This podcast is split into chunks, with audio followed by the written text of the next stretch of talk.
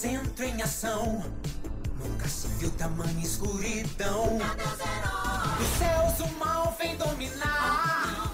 O mundo todo clama. Quem irá nos ajudar? Exploradores eles vêm. Saindo de tumbas também. Chapéu e chicote eles têm. Lendas do passado, eles nada temem. Pode haver monstros mágicos, múmias nos mercados, Desertos e aventuras são certos. Um pouco de narcisismo não vai mal. Alto risco, aniquilação, obliteração da civilização. Hora da coragem vingar, o mal vem escravizar, mas a liga vem salvar. Um.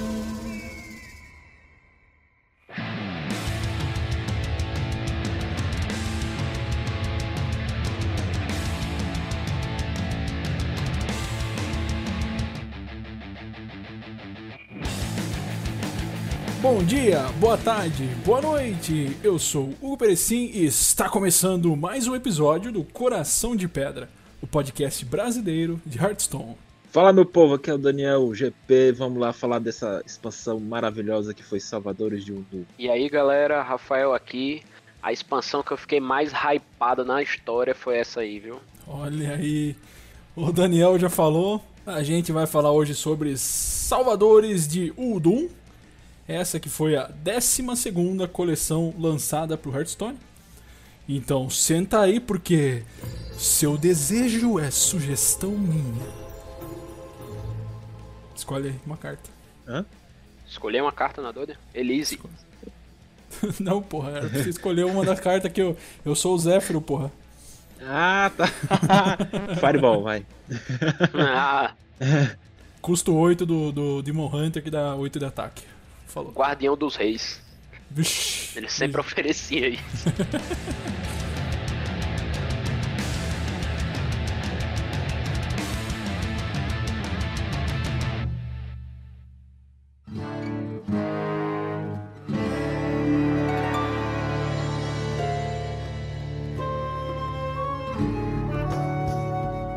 A expansão foi lançada no dia 6 de agosto de 2019 e foi a segunda expansão do ano do Dragão, que trouxe pro jogo aí nas tradicionais 135 novas cartas e uma skin nova pro Druida, que era a Elise Mirestella, que você conseguia lá fazendo a pré-venda do maior pacote oferecido. Aliás, o Druida é uma classe que sempre recebeu bastante skin, hein? Seja em pré-venda, seja em skin free.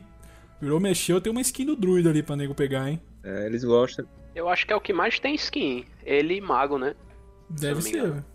Eu já nem sei mais, porque com, agora que tem o Passo da Taverna, tem, a gente tá chegando tanto skin, mas tanto skin que eu já nem sei mais qual é que tem mais. Druida tem bastante. Teve uma época que o Ladino só tinha dois, né? Que era a Valeira e a Maef.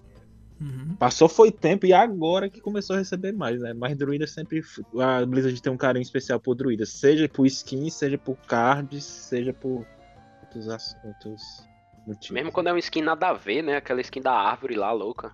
Sim, do da nada. arvorinha dando risada. Do né? nada, assim, Natal, skin de druida. Verdade.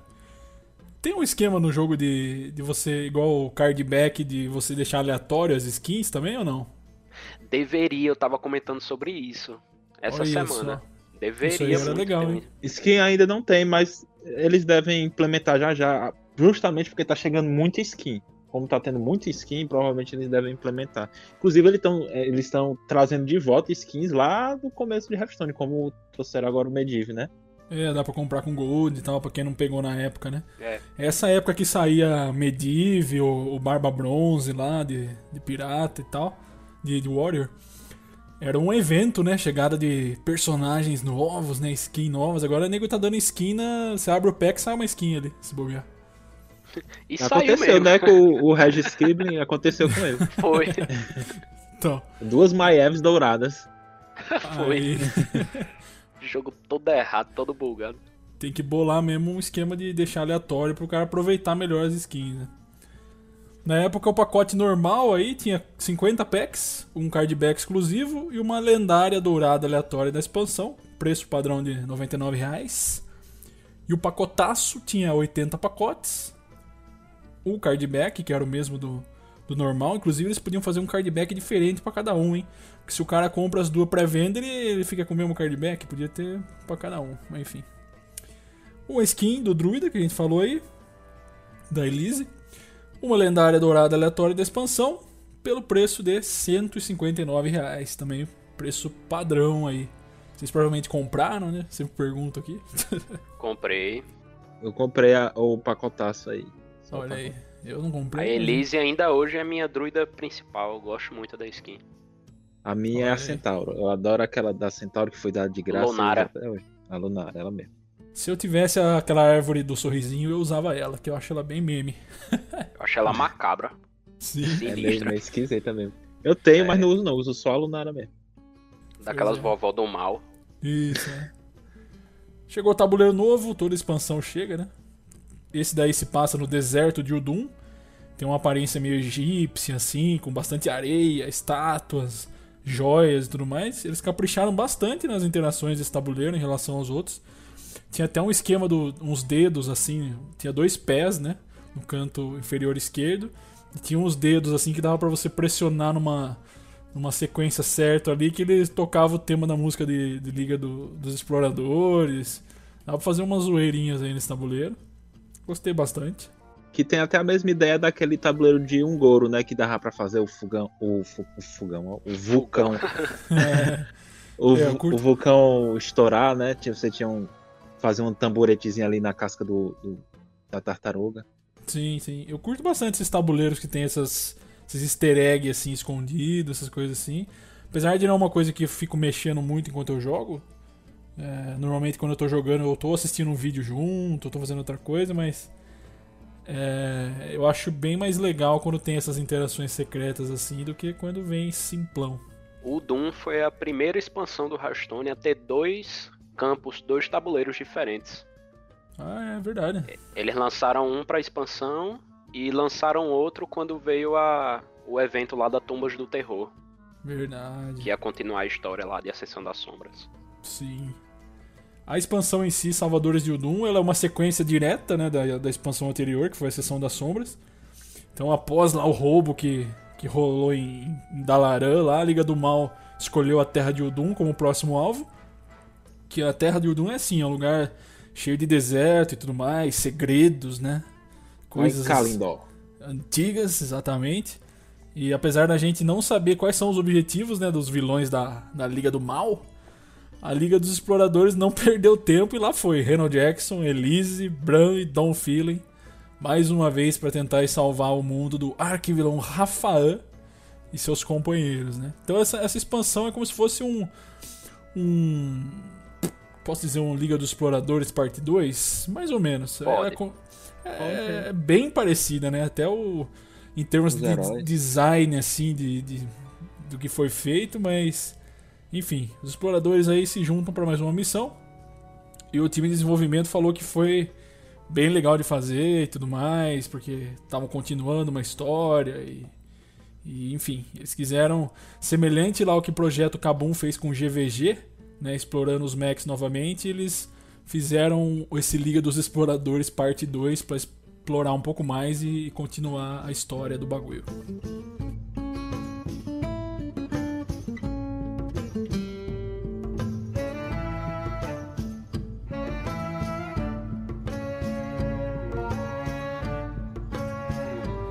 Falando sobre anúncios, lá em junho de 2019, eles soltaram um teaser onde que o Fubalumba, né, que é da, da classe de ladino lá, um, um koboldzinho, é, ele entrou no escritório da Madame Lazul, que é tipo a, a subchefe ali mais ou menos da, da Liga do Mal, né, abaixo do Rafael ali.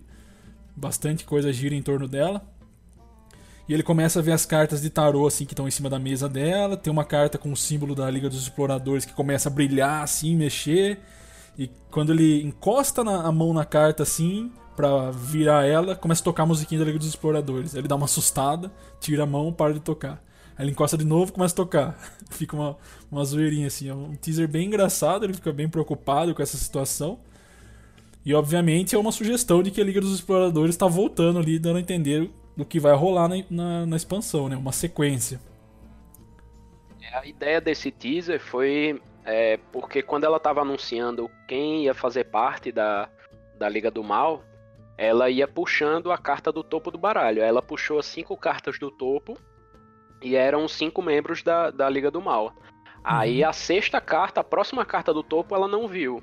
E aí foi quando o, Fumbalumba. o Fumbalumba resolveu lá mexer e viu que a próxima carta era anunciando que iam chegar a liga, né? Que ia voltar a Liga dos Exploradores. Exatamente. Aí eu já tava arrepiado até os cabelos de. Do sovaco. É, do sovaco. E- é foda mesmo esse teaser, ele é bem engraçadinho, dá um... Pra quem curte a Liga dos Exploradores, acha engraçado tal a, relação dos carinhas. Já, já, já ficou hypado aí. Depois em julho rolou o trailer oficial, né, de anúncio da expansão, Que trailer. onde uma das, das desenvolvedoras, né, foi uma mulher dessa vez, falava sobre as novidades, mecânicas e tudo mais. Nada demais em termos de criatividade assim, mostrando as mecânicas. E aí depois sai o, o trailer cinemático e tudo mais, né? Tudo Meu amigo. que a gente conhece sempre. Esse pra mim foi o melhor trailer da, da história do Rastone. Muita gente fala da, do trailer de Rastakan, da música de Rastakan, mas bicho, pra mim, é, a música de Udum e o, o trailer de Udum foi cuidadosamente feito assim pra ser uma revelação assim, para arrepiar do começo ao fim, velho. Eu, eu fiquei, foi o maior Sim, a maior quantidade de hype que eu já tive na minha vida pelo, pelo jogo foi quando eu vi o trailer de Udum. Acho foda o trailer de Trono de Gelo também, cara. O trailer de Trono de Gelo. Pra mim, é- o que me marcou foi o, o Projeto Cabum. Pra mim, os trailers. ah, todo, eu, eu acompanhei muito trailer, vídeo do Projeto Cabum. Depois de um tempo, passam, os trailers vão aparecendo, eu vejo um pedacinho e já, já pulo logo. Não vejo muitos trailers, não sou muito ligado nos trailers, não, mas o do Projeto Cabum eu, eu vi e revi várias. Musiquinha, né? Cara, pra você ter uma ideia, a Blizzard lançou uma versão de 10 horas de loop do trailer no YouTube. Pra quem quisesse ficar vendo, que foi o que a galera tava pedindo, a galera tava implorando pra eles lançarem esse, essa versão, né? Porque toda, toda, todo meme que gera, a galera faz versão 12 horas, 50 horas no YouTube. Aí a Blizzard pegou e lançou. E, bicho, eu devo ter umas duas horas escutado dessas 10 aí. Porque sempre quando eu tava ocupado fazendo alguma coisa, lavando os pratos e tal, eu, eu ligava aí e ficava lá ouvindo. Quando você faz isso com uma música, né? Ela meio que vira a trilha sonora da sua vida, né? Às vezes você, você para assim pra pensar em alguma coisa e ela fica tocando de plano de fundo Tocando, na sua né? cabeça, né? Isso. Vira a trilha sonora da vida o bagulho. é foda mesmo. Passando pras mecânicas que chegaram, né? Com a nova expansão. Chegou aí a palavra-chave renascer. Olha aí, ela que. Esse, esse Resurrect aí, Priest, que foi fortalecido pra cacete com, a, com essa expansão. A culpada é ela, podem atirar pedras. Mas o funcionamento da palavra-chave é bem simples, né? Pelo que o nome diz. É basicamente assim: quando o lacaio morre, é só lacaio, tá? Quando ele morre, ele é ressuscitado com um de vida da, em relação à vida que ele tinha. Mas ele mantém a, a, a porcentagem, a- o valor máximo da vida. Se, se ele, por exemplo, é um 3 barra 5 com renascer. Se ele morre, ele vai renascer um 3 barra 1.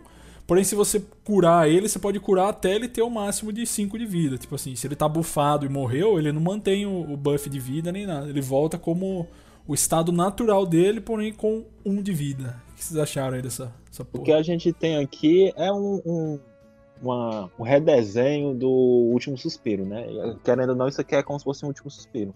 É, verdade. Aí eles só fizeram é, E mais dizer que especificamente o último suspiro do Golem, né? Do Golem É, do o- clássico. Isso, coleteiro, verdade. né? Golem coleteiro, alguma coisa assim. Sim. Que É. Ele, ele, a mesma coisa, que ele é um 2/3, quando ele morre, volta um 2/1, só que aquele 2/1 ele não pode voltar a ser 2/3 não curando, né? Só com feitiço. Uhum. Enfim. Isso aqui é só um redesign do, do, do Último Suspiro. E é aquele negócio, a brisa de toda a expansão quer trazer, né? Uma palavra-chave nova. Só para dizer que é novidade. E o que é que eles estão fazendo? Então, só fazendo redesign mesmo, pegando. Daqui a pouco cria um, um grito de guerra, um- uma nova maneira de, de, de ser um grito de guerra. Enfim, como fizeram até com o Rush, o Rush, né? Que é o Rapidez e o Investida, que é, são parecidos, mas é só. É só redesign mesmo. O Enfurecer também com Frenesi. Isso, tipo o, que antes tinha o Enfurecer, tiraram né, o nome Enfurecer e agora é o Enfurecer. Exato. É engraçado que essa palavra-chave não era para ter esse nome de reborn, né, o renascer. Mas aí, como a, a, ideia foi avançando, eles foram lapidando melhor, eles acharam melhor deixar como renascer, porque assim eles. Os jogadores não iam ter dúvida do que ia acontecer com aquela carta caso a palavra-chave fosse ativada, né? Eles cogitaram é, colocar múmia, ou mumificado o nome. Parecia mais um tipo de lacaio do que uma palavra-chave, né? Então eles acharam melhor não. Tentaram também o embalsamado. Tem a ver com, com mumificação aí, né? Embora o nome tenha uma, uma grande vibração assim temática, né? Porque tem a ver com os desertos lá, as pirâmides e tudo mais, mas era meio difícil de prever o que, que ia acontecer, né? Ao ler aquela habilidade.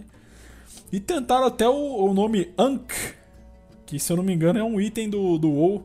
É tipo um cajado, assim, que dá a propriedade de, de renascer para os aliados e tudo mais. Então, não se encaixou muito bem também como palavra-chave, porque parecia mais um item, né, uma arma, esse nome, do que um efeito que acontecia uma vez só, né? Então ficou renascer. Anki é o nome mesmo. daquele daquele cajado estilo de pastor, assim, aquele que é, faz uma rodinha na, na ponta que os faraós usavam. É, olha aí. Aí Exatamente. deve ser um, um, item, um tipo de item inspirado nisso. É uma, é uma palavra egípcia da vida real mesmo. Olha aí. Exatamente. Eu gostei de, de Renascer. É, no começo eu achei meio estranho ela, fiquei. Olhei quando eles anunciaram, né? Eu nem lembro qual foi a que eles anunciaram. Eles mostraram acho que umas duas, três cartas em, em Renascer e eu tava achando meio estranho, não tava curtindo muito. Eu só comecei a, a, a ver o potencial e a realmente curtir a ideia quando eu vi aquela aquela carta custo 4 de guerreiro com rapidez. Que depois a gente vai chegar lá mais pra frente, né? Sim, sim. Mas pra mim, aquela foi a carta que vendeu a, a mecânica pra mim. Eu, eu achei legal. Essa mecânica tem em outros jogos, né? Tem no Magic. No Magic, se eu não me engano, chama Persistir. E, e funciona muito bem lá também. Eu, eu acho uma mecânica legal. Não, não é a melhor e tal, mas eu, eu curto. Dá, dá pra gerar interações muito interessantes com ela. Inclusive, ela vai continuar por muito tempo no jogo enquanto você estiver jogando o BG, né? BG tem lá a múmia, ela é do Tier 1. Ele vai continuar por muito tempo aí enquanto eles quiserem tirar, né? Sim, o próprio. O próprio Lich Rei, né? No BG também, tem o poder heróico de renascer. Enfim, acho que a única confusãozinha que essa palavra-chave gerou foi justamente entender qual seria o estado da criatura quando ela renascesse, né? se você olhar no primeiro momento, dá a impressão de que ela vai renascer cheia de novo, né? Vai renascer com a vida cheia, com o ataque cheio, enfim. Ou renascer bufada. Mas é, é a questão de que ela renasce meio que zerada, né? Com um de vida. Uhum. Além disso, chegaram também os exploradores, né? Cada um ganhou uma carta lendária para manter a tradição aí. Lá em Liga dos Exploradores, cada um tinha a sua, agora voltaram também. E entraram em cada uma das classes, que não são da Liga do Mal, né? E eles tinham em comum a mecânica de se não houver nenhum card repetido no seu deck, faça tal coisa. Todos eles tinham essa, essa mecânica em comum, né? Que é também é, é, é, trazendo de volta uma coisa que nasceu lá na Liga dos Exploradores, né? Você tinha o, Reno Jackson da Liga dos Exploradores, que ele recuperava toda a vida se você não tivesse repetido. Sim. Muito, muito legal. Só que no caso eu acho que era só o Reno que tinha essa, essa interação, né? Sim, a Elise, o Bran e, e, o Finley era outro, outro tipo de interação. Sim, eles voltaram com essa ideia que eu, me agrada bastante. Força você usar mais cartas diferentes no seu deck. É o que dá o, o dá o, o charme e a vida ali pro, pro arquétipo de Highlander, né? Que é uma carta de cada tipo e tudo mais. Pra mim me E as versões, as versões de Udun dos exploradores, eles vieram como assim, mantendo os mesmos status da, das cartas anteriores e mantendo assim os mesmos efeitos. Eles têm efeitos aprimorados ou, ou alterados assim de um jeito que lembra o, os efeitos dele das versões anteriores, todos eles. Mesmos estados mais ou menos, né, né, Rafa? Porque a, a Elise, ela virou virou, aumentou, ela ficou um pouquinho mais forte. E o Philen também, né? Aumentou também um pouco o ataque. A Elise, ela tá espelhando a versão dela em um Goro, né? É, e o Goro. efeito dela em um Goro também. E o Finlay, é, o Finlay ganhou um de ataque. Verdade. O Reno não, não tá curando, porra. Ele dá 10 de dano na mesa. Não, mas o Sim. status, né? o status é o mesmo. O status, Ah, não, o O é status- status é o mesmo. E o custo também. Mas sim, o, sim. o Reno. É melhor a gente comentar quando chegar nele. É verdade. Tá bom. E outra, outra coisa que chegou aí foram as missões, né? Já surgiram lá em Angoro, né? E retornaram com propostas bem mais interessantes do que aquela primeira leva de missões que salvou ali uma ou duas. Essa daqui, cada classe recebeu uma missão nova e ela segue o mesmo formato, né? Custa 1 de mana, sempre vem na mão inicial. E nessa expansão, a semelhança entre elas é que todas elas é, mudavam o seu poder heróico, né? Trocavam ele por algum poder, um outro poder heróico que a missão dava, né? Então quando você cumpria a missão, o seu poder heróico mudava pro poder heróico que a missão dava. Essa foi a, a, a semelhança entre todas elas. né? O interessante é que a Blizzard ela meio que aprendeu com as missões lá de Ungoro. O que aconteceu lá em Ungoro? Eles lançavam, lançaram as primeiras missões lendárias. Para você cumprir as missões, umas eram um pouco mais complicadas, mas no geral davam para cumprir. O problema é porque o prêmio você ainda tinha que jogar basicamente 5 de mana.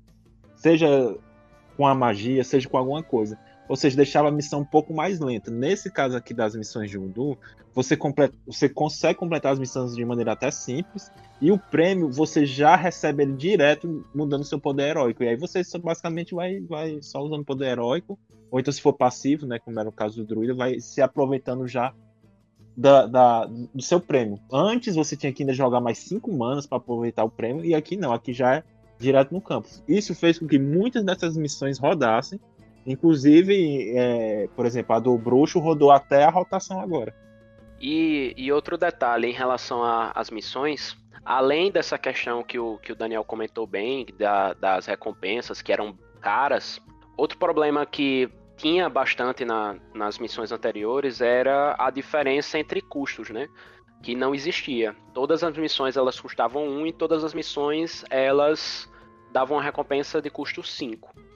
Isso gerava um, um desbalanceamento, entendeu? Você tinha missões que exigiam um deck agressivo e mesmo você estando num deck agressivo, você não quer pular o turno 1, você quer no turno 1 jogar algum bicho. E a missão impedia isso, e te atrasava, e, e a, a recompensa custo 5 pesava no deck, não tinha uma recompensa tão boa. E por causa disso, muitas missões não viram jogo. Aí nesse, nessa, nessa parte eles mantiveram o custo da- das missões de 1, só que eles alteraram assim alguns poderes heróicos, como por exemplo do druida, um poder heróico passivo, então não precisa gastar mana. Então eles experimentaram com dar recompensas de níveis de poder diferente, assim. É, não necessariamente todos têm que ser custo 2, não necessariamente todos têm que fazer tal coisa, entendeu? Eles deixaram separado mais para classe isso. Isso foi uma coisa boa. E outra coisa boa que, que essas missões trouxeram é que elas não. A, a- o jeito de você completar a missão era. Ele não exigia que você fizesse um deck em volta daquela missão. Então, por exemplo, é, antes nas missões de Ungoro, você precisava, sei lá, jogar sete lacaios com provocar, jogar sete lacaios com um suspiro, jogar cinco lacaios com o mesmo nome, e assim ia. Nesse caso aqui das missões de Ungoro, ou das missões de Udun, não. Nelas você precisa, por exemplo, a do Druida, terminar quatro turnos com a mana sobrando. A do Bruxo, comprar 20 cartas. Isso daí você, claro, exige que você faça um deck que ajude a, a completar a missão, mas ela não determina como vai ser o, o, o seu tipo de deck. Então você tem como criar vários tipos de decks com missão. Você tem como fazer ele de um jeito mais agressivo, você tem como fazer ele de um jeito mais controle, você tem como personalizar o seu deck, entendeu? O arquétipo da missão ele não é limitado a, a- a- não empurra você a fazer o mesmo deck. Então Sim, se você Uhum. fizer en- encontrar uma missão, você ainda pensa, pô, será que o cara tá no estilo mais agro? Será que o cara tá no estilo mais controle? Eu ainda não sei dizer. Diferente de um Goro, que o cara jogava a missão, você sabia automaticamente o deck dele inteiro. E o Sim, que sim. exemplifica muito bem isso que o, o Rafa tá falando é a missão do bruxo. O bruxo ele começou com a missão basicamente de, de comprar cartas e colocar ameaças grandes. Depois virou a o deck dele de missão era mais combo com Maligos. E depois, por fim, ele vi- virou um deck controle. O, antes de, de rotacionar, era um bruxo mais controle, jogando com a missão. Sim, eram objetivos mais genéricos, assim, só que ainda assim te, é, mais tendenciosos para a classe da missão, né? Então o uhum. bruxo, por exemplo, é uma classe, uma classe que compra bastante carta, a missão ela é genérica em termos de, de requisito, porém ela, ela tem mais a ver com bruxo. O mago é de, de jogar feitiço, né? Esse tipo de coisa. Então a missão tem mais a ver com isso. Não força ele a ser, por exemplo, jogue cinco elementais, tá ligado? Aí você força o, o, o deck do cara a ser de elemental. No caso, não, uhum. entendeu? Foi nesse, nesse sentido. Também tiveram os cards pragas, né? As classes que não receberam um dos exploradores como lendária, assim, é, são aquelas que, que fazem parte da, da Liga do Mal. Então eles receberam um card de praga que são feitiços basicamente que atingem o tabuleiro inteiro, até mesmo os seus lacaios, né? Essa é a semelhança deles. Ou mexem tanto com o seu herói e o herói inimigo ao mesmo tempo. Então, surgiram umas pragas aí, na minha opinião. Nossa, do Priest encheu o saco, hein? Mas a praga mesmo é a, é a do bruxo. A do bruxo pra mim é uma praga. O bruxo é uma praga. Cara, tem, tem problema aí com o Gudan, mas tudo bem. É, a praga, a, a praga do bruxo foi a mais utilizada desses aqui. E para mim é uma, tá, ela é muito complicada de aceitar, sabe? Ela, é, eu não acho ela muito certa não, mas tudo bem. As pragas, elas eram porque no lore, né, na, na história, os a Liga do Mal ela tá usando a, a cidade de Dalaran para invadir o Doom. E eles liberaram pragas para distrair a cidade enquanto eles iam lá fazer os seus objetivos secretos nas tumbas. E as pragas elas iam é, destruindo a cidade, matando pessoas e tal. E a Liga dos Exploradores vai justamente impedir que essas pragas é, destruam a cidade e tentar impedir o que, que, o que quer que a, a Liga do Mal esteja fazendo na, nas tumbas. Aí a, as cartas de praga chegam para representar isso, assim, cada, cada membro da Liga do Mal ficou responsável por causar um tipo de destruição diferente e a, isso é representado na própria mesa e na própria mecânica das cartas. Eu achei uma mecânica legal, é, mal utilizada no bruxo, mas de, do resto eu achei uma mecânica bem legal. Será que não tem um pouco um contexto bíblico também? As pragas do Egito? Dá uma Eu ideia também assim, acredito que, que tem. Inclusive Sim, tem a, a do, do Xamã, que é a praga dos Morlocks, que tem a ver com o, a invasão, invasão de sapo, né? Que teve. Uhum. É, tem, é, tem várias cartas. Animais, a história dessa expansão ela foi baseada assim na mitologia egípcia né, e parte da cristã, né, que, que se entrelaça com, com a egípcia em um momento, com a história do Egito em um momento. E uh, as escolhas deles de do que ia acontecer na história envolvem utilizar essas temáticas, né? Do que a gente conhece da, dessa parte do mundo.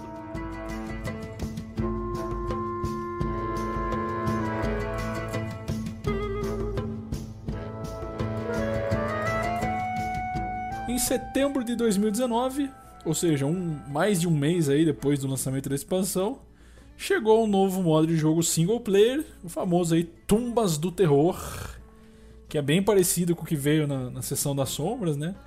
Então, se você quiser saber mais ou menos como ele funciona mais a fundo, escute o podcast anterior aí, porque a base é a mesma. É cinco capítulos, o primeiro é gratuito, os demais são pagos, você escolhe uns aventureiros, escolhe um poder heróico, vai compor no seu deck, e nesse modo uh, é, são cards de duas classes, né? não só uma, para você compor o deck, você vai vencendo os chefes e vai avançando nos capítulos. E cada capítulo que você completar, você ganha 3 packs da expansão, num total então de 15 packs. E se você completar o modo normal, ganha o card back e um pack clássico dourado. E tem o modo heróico também, onde os chefes são mais difíceis e se você vencer, você ganha o famoso card back de recompensa. E voltou também a questão do Bob aí, né? Ele realmente ele foi usado de novo aí na, nessa essa aventura, aquela questão do Bob, de você poder manipular o seu deck na taverna do Bob e tal, que a gente viu lá em A Sessão das Sombras. Bem, bem, bem parecida. Vocês jogaram esse modo ou não?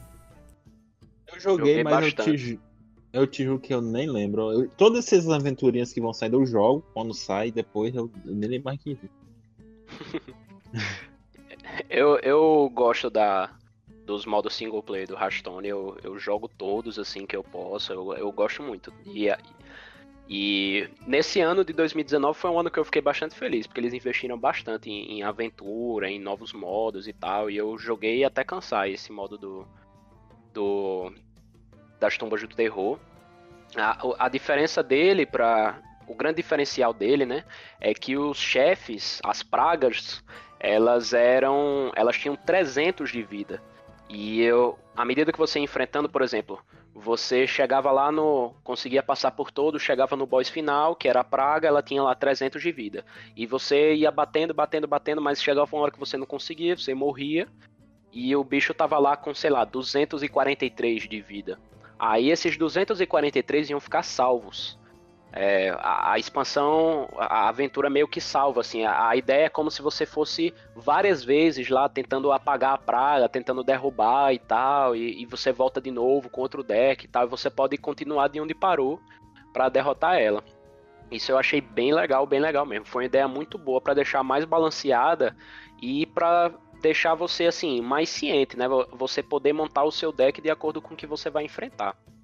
Eu joguei ela assim venci no, no, normal, liberei tudo e no heróico só ficou faltando a última ala, que era o Tekan. Eu, eu não consegui derrotar ele não. Aí eu precisava juntar os tesouros heróicos lá e é, os tesouros surgiram com essa aventura também, que você escolhia cartas especiais que iam te ajudar, cartas muito poderosas que iam te ajudar e você escolhia, tinham seis opções diferentes, você escolhia era parecida com a do a do modo duelos hoje. Mas isso daí surgiu faz tempo já, pô. Sim, surgiu em um Doom, né? Na Tumba do Terror. Não, cara, isso aí surgiu lá em, em Kobolds e tal, já tinha esses tesouros. Não, você tinha o, os tesouros da que você ia encontrando ao meio do caminho. Mas esses tesouros da, da, de Udum você faz no deck building. Você pega o seu deck e aí lá no deck building você escolhe o seu poder heróico e o seu tesouro especial. O seu, ah. seu companheiro especial, o seu aliado. Era sempre um aliado, assim. Ah, alguém tá. que ia te ajudar, tá ligado? Não era um tesouro que você ia encontrando no ah, tá. caminho. Tá. Durante a run. Durante a run você encontrava lá, seus feitiços custam dois a menos. É, é tinha, tinha, isso. É, então, Esse era mais do tipo, ah, tem um lacaio que tem Fúria dos Ventos, é, imune no turno que você joga, e ele, quando entra, ele causa 4 de dano a todos os inimigos. É, ah, é um bichão manas, é. é. é, um bicho assim, aí você escolhe ele de acordo com o que você tá afim de jogar. Ou o que o seu deck permite. Eu lembro que tinha um que era mó roubado, eu sempre escolhi, agora não lembro qual que era. Era um bichão lá fora que ele tinha rapidez, eu acho, alguma coisa assim, não lembro. Mas eu sempre Devia ser o do Xamã. Eu acho que era do era Xamã mesmo. Era roubadaço mesmo. É. Era muito roubado. Era esse era aí o cadete dele. Isso. Era essa porra aí, eu sempre escolhia ele, era forte pra caralho. A Tumba do Terror não foi necessariamente só a aventura, né? Ela foi um evento que afetou todos os modos de jogo do Hearthstone. Então naquela época você tinha o modo ranqueado, o modo padrão, né, que foi afetado com as tumbas do terror. Eles trouxeram cartas do livre para para compor lá o meta um tempo. Então eles escolheram, acho que foram 18 cartas, né, do livre. Entre lendárias, comuns e tal, e eles deram cópias emprestadas para todo mundo, assim, você, se você quisesse botar no seu deck, tinha um Ragnaros, tinha um Nuzoth, e aí eles deram para todo mundo, se você quisesse botar, você botava, quando o evento acabasse, eles iam tirar aquelas cópias da, da sua conta. Foi nessa época aí que eu até eu larguei o Hearthstone por, durante um, um, mês, que foi mais ou menos o tempo desse evento aí, porque. O quê? Foi. O Shaman ficou insuportável aí. Virou um Evolve Shaman fudido aí na, na coisa. Eu, ah, mano, vai se lascar, eu vou jogar isso aqui não. Aí passei um mês sem jogar. Quando acabou o evento, eu voltei. O Xamã, ele pegou o Evolve e tinha outra carta também que ele pegou. Acho que foi aquele custo 655 provocar, né? que diminuiu o custo foi, do heróico. Sim. Eu acho que foi a, a criatura da, das profundezas. Isso, é. Aí ele, eu acho que foi ele que voltou, ele ficou bem forte mesmo. Toda classe teve, né, os seus os seus suas cartas votaram. Cada uma pegou duas cartas que retornaram e tinha um bocado de neutra. Aí esse foi um ranqueado, o evento do ranqueado. No modo single player, no modo aventura, teve a, a, a nova aventura, né, do de Udum. Na arena, teve o evento da, da classe dupla. Então que é você é escolhia. É. Você escolhia o seu herói, escolhia um poder heróico de outro herói, e aí você recebia cartas e formava um deck de, de dupla classe. E na taverna você teve uma taverna nova lá, que eu não lembro qual era, mas. Uma taverna nova, genérica. esse, esse evento aí de classe dupla virou, mexeu, ele volta nas noturnália da vida, né? No, nas coisas é, que tem a ver com, é mais com Halloween, Halloween, né? Isso, é. Exatamente.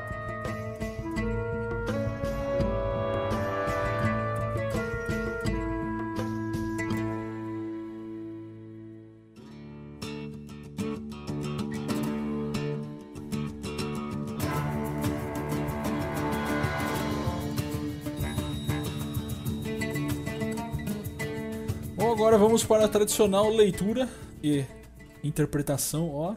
Pode virar até matéria de escola já. Das cartas de classe. Vamos começar aqui pelo druida. Eu vou começar já falando pela missão dele. Que rodou demais, demais na época. Que é o potencial inexplorado. Ela é custo 1, como toda missão. E ela pede o seguinte: termine 4 turnos com mana sobrando. Ou seja, é, tem que ter um, pelo menos um cristal de mana ali que você não usou. Se você fizer isso, você vai receber a Lágrima Ossiriana, que é um poder heróico passivo, né? Você vai substituir o seu poder heróico por esse. E essa lágrima ela faz o seguinte: todos os seus cards que tem aquele, aquela opção de escolha um que o druida tem, né? Você escolhe entre duas opções. Ele, vão, ele vai ter as duas opções combinadas em uma só. então é se. O Fandral. É o Fandral aí, melhorado. É, exatamente. É. Então, por exemplo, a carta ela, ela tem a opção lá. É, escolha um. Ganhe mais dois de vida ou ganhe mais dois de ataque. Ela vai ter as duas coisas. Ela vai ganhar mais dois de vida e vai ganhar mais dois de ataque. Isso aqui rodou, hein? Nossa senhora. Pra quem não. para quem é mais recente no jogo, o Fandral era uma lendária do druida lá de. É do. De Old Gods? Dos deuses antigos, é, de Old Gods. Isso. Aí é, ela tem esse efeito da, da missão. Inclusive, escute lá o episódio da, do Sussurro dos Deuses Antigos, que tá, tá legal. E essa, essa missão que o Hugo falou, ela inclusive fez ressuscitar aquela lendáriazinha lá de, de hashtag, ressuscitar assim, né? Ressuscitar porque ela já nasceu morta, mas além Fez ela nascer, né? Foi, foi ela nascer, na verdade. que foi a lendária do. do o Loa do, do druida, né? Porque era um Loa bem ruim, bem fraco. Bem, é, exatamente. Era bem fraquinho, era utilizado só mais como tampão de deck. E aqui ele se tornou um, bem utilizado. No começo dessa expansão e durante um tempo também. Foi, foi muito utilizado. Porque quando você jogava 3 mana com todos os efeitos combinados, eram 3 mana, 4 barra 6 com, com, com. Rapidez venenoso, furtividade, é, dano mágico, tudo. Era um monte de coisa. Aí essa missão ela, ela era bem forte, o druida ficou. Não, não ficou quebrado, mas esse druida de missão era bem forte mesmo. Era legal. Vou falar mais três cards aqui que ajudavam essa missão, certo? Tinha a Mercadora de Cristal, que era um lacaio épico, dois manos 1 barra 4, se tiver um sobrado mana ao final do seu turno, compre um card.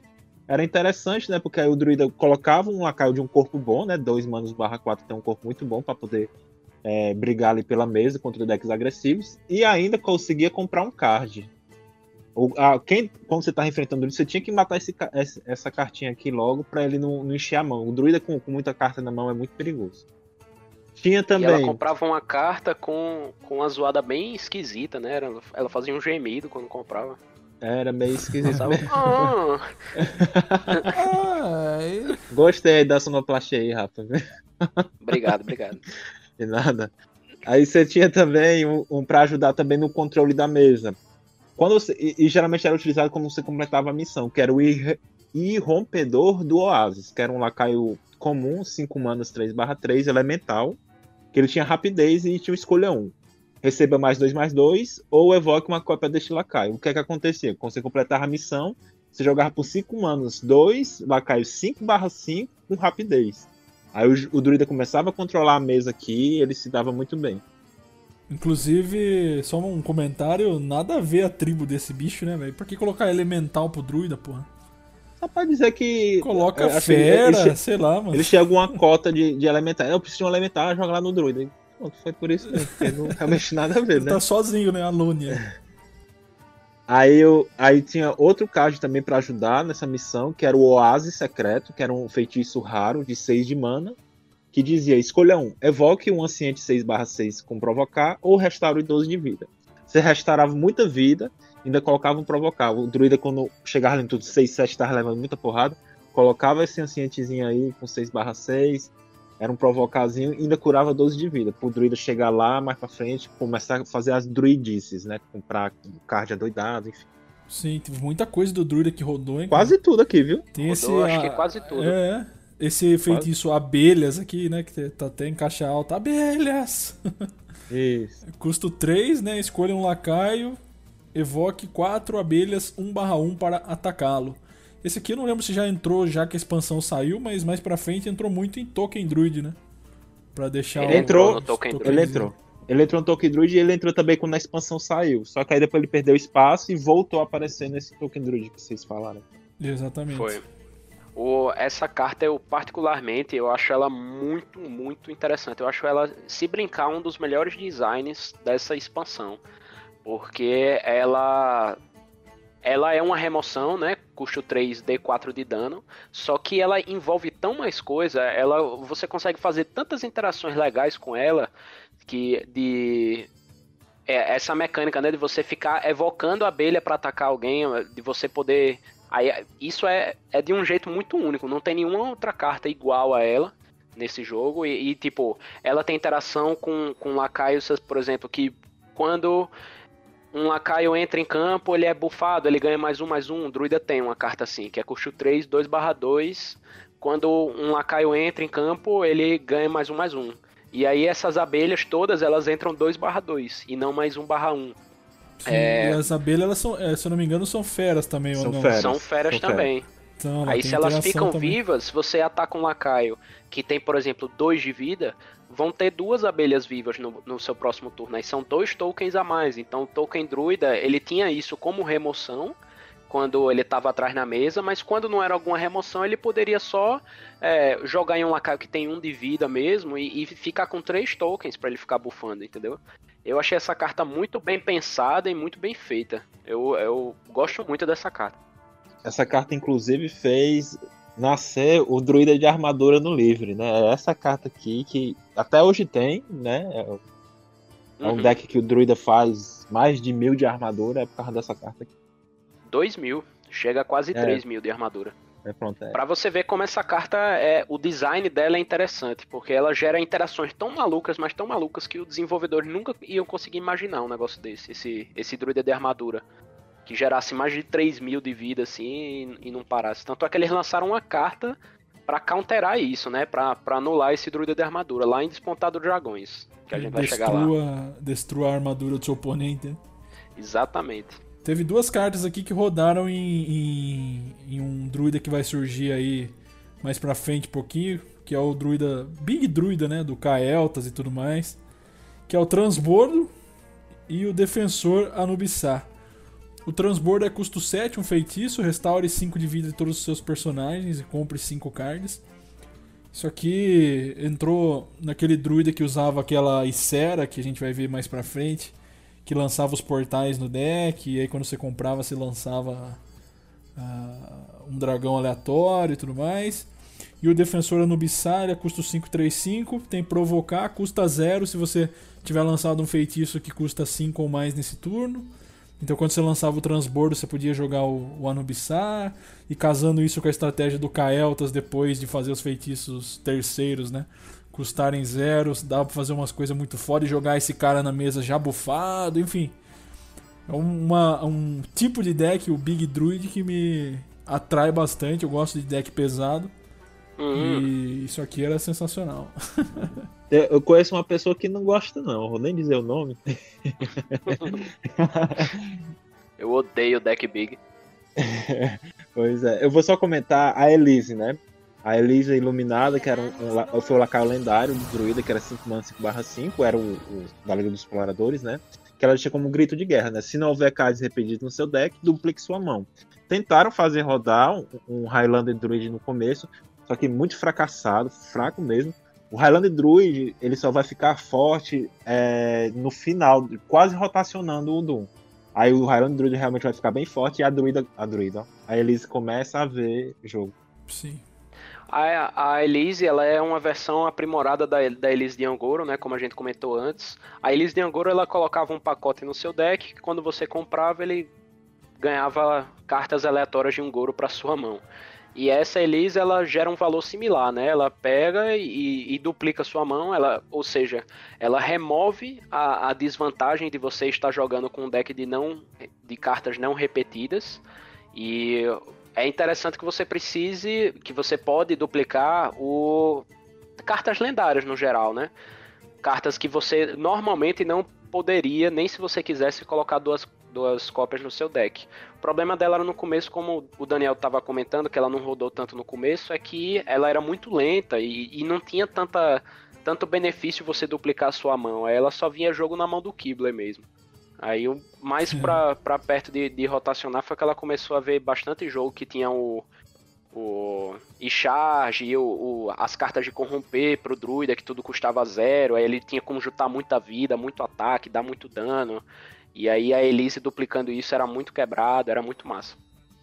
É, é o druida fazendo as druidices, né? A Elise ainda ajudava a fazer duas vezes mais druidices.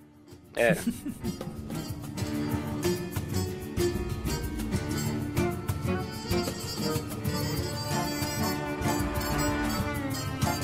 Passando aqui pro caçador então. Não teve tanta coisa que viu o jogo igual o druida, mas teve umas coisinhas legais também. Eu vou deixar a missão aí para vocês falarem e vou falar de um segredo que já me irritou bastante, porque como eu jogo muito de mage, eu já fui pego bastante por esse segredo, que é a placa de pressão, custa 2, como todo segredo de caçador.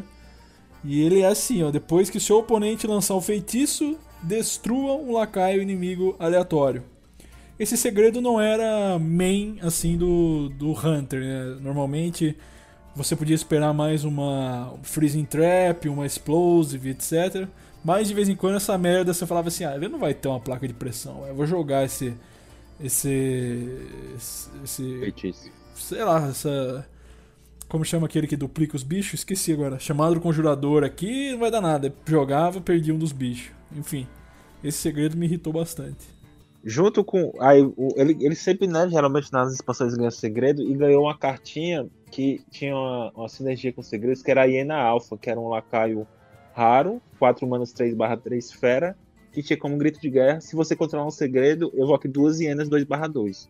O Secret Hunter ainda continuou forte, assim, não era insano como já tinha sido, mas ele continuou forte e essa carta aqui era, era o, o, o a curva 4 certa do caçador. Se você não é, estourasse o segredo deles, né, se não revelasse, ele ia jogar hienas ia no turno 4. Outra carta que essa para mim eu achei muito legal e viu bastante jogo, inclusive depois de nerfada, foi o Domandinus Bran, que era o, o herói né, o, da Liga dos Exploradores, o, o Bran, a volta dele ele em cima do dinossaurozinho, que era um, um lacaio lendário, 7 manos, 2 4, grito de guerra. Se não houver carta repetida no seu deck, evoque o Rei Mol. Rei Mol é o do que era clássico, né, mas agora não é clássico, é essencial. O Rei Pó.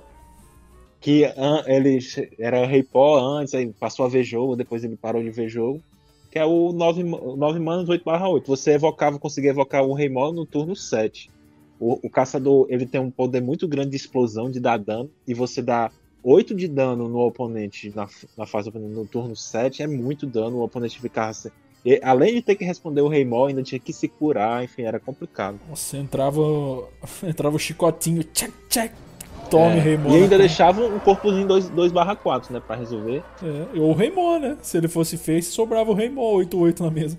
Ainda tinha o Raymond. E o Bran ele era realmente um cara muito forte, mas eu, na minha concepção, não, quebra, não era quebrado. Ele foi nerfado pra 8 de mana do nada, de graça. E aí, antes, agora antes da rotação, uns, umas semanas, meses antes da rotação agora de Udum, ele foi desnerfado para mim para poder devolver justiça, porque ele não precisava ser nerfado. Ele foi nerfado, ele foi nerfado acho que porque se eles estavam nerfando ali um bocado de, de, deck no jogo e se eles deixassem só o caçador sem nerf, ele ia ficar muito opressivo, ele ia ficar muito dominante no meta, o, o caçador Highlander. Aí eles decidiram nerfar o Bran para quando ele rotacionasse desnerfar ele de novo. É, na época que, quando eles anunciaram os quatro exploradores, né, os quatro membros da Liga dos Exploradores, teve muita raiva da, da comunidade. Eu não sei se vocês lembram. Sim. Mas a galera ficou muito chateada, a galera brigou muito, ficou xingou muito as cartas, criticou bastante, dizendo que nenhum era ia ver jogo, que tudo era uma bocha, tudo era uma merda, que, que era tudo muito fraco. E o Bran, tanto pela comunidade quanto por mim, ele foi visto como o pior membro da liga assim, só evocar o remoto, tá que bosta, não serve de nada. É, pra que eu quero? Eu não quero um, um remoto de 9 manas, pra que eu vou querer um com 7? E é, evocar isso no sétimo turno não é, assim, não é um efeito empolgante, não é dos, dos efeitos mais mirabolantes, assim, que te dá vontade de testar, mas é um efeito extremamente poderoso. O, o que a, a comunidade, e eu incluso, não, não percebeu é que as cartas do, da Liga dos Exploradores elas estavam sofrendo uma repaginada igual as missões de um Goro estavam sofrendo. Então, a, não era somente uma condição de vitória, como o Bran era da, da Liga dos Exploradores, como o Reno era na Liga dos Exploradores. Eles não são mais condições de vitória que você precisa construir o seu deck ao redor deles e tal. Eles são um, um, uma maneira do seu deck fazer um algo a mais. Eles são um suporte para o seu deck. Eles não finalizam o jogo por eles mesmos. Você coloca eles no deck e você ainda tem a liberdade de faz... transformar aquele deck no que você quiser. Tanto é que o Highlander Hunter existia mil versões de Highlander Hunter. Existia uma versão mais agressiva, que usava só feras, que era mais poderosa. E existia uma versão mais controle, que buscava mais valor, especialmente no livro, é que tinha mil versões de Highlander Hunter mesmo. O, o Domadinus Bran é uma carta muito poderosa. E outra carta, inclusive, que tinha uma, uma uma versão do Highlander Hunter que usava essa carta era a missão né, do caçador, que era destrancar a caixa forte. É, era uma missão de evocar 20 lacaios e você ganhava como recompensa a máscara bélica do faraó, que inclusive mudou de nome. Esse não era o nome dela. É, eu não lembro qual era o nome antigo dela, mas ela tinha um outro nome. É, mudou recentemente. E é, o poder heróico que você ganha quando completa a missão é um poder heróico de duas manas, a Máscara Bélica do Faraó, que quando você ativa ela, ela concede mais dois de ataque aos seus lacaios, todos os seus lacaios.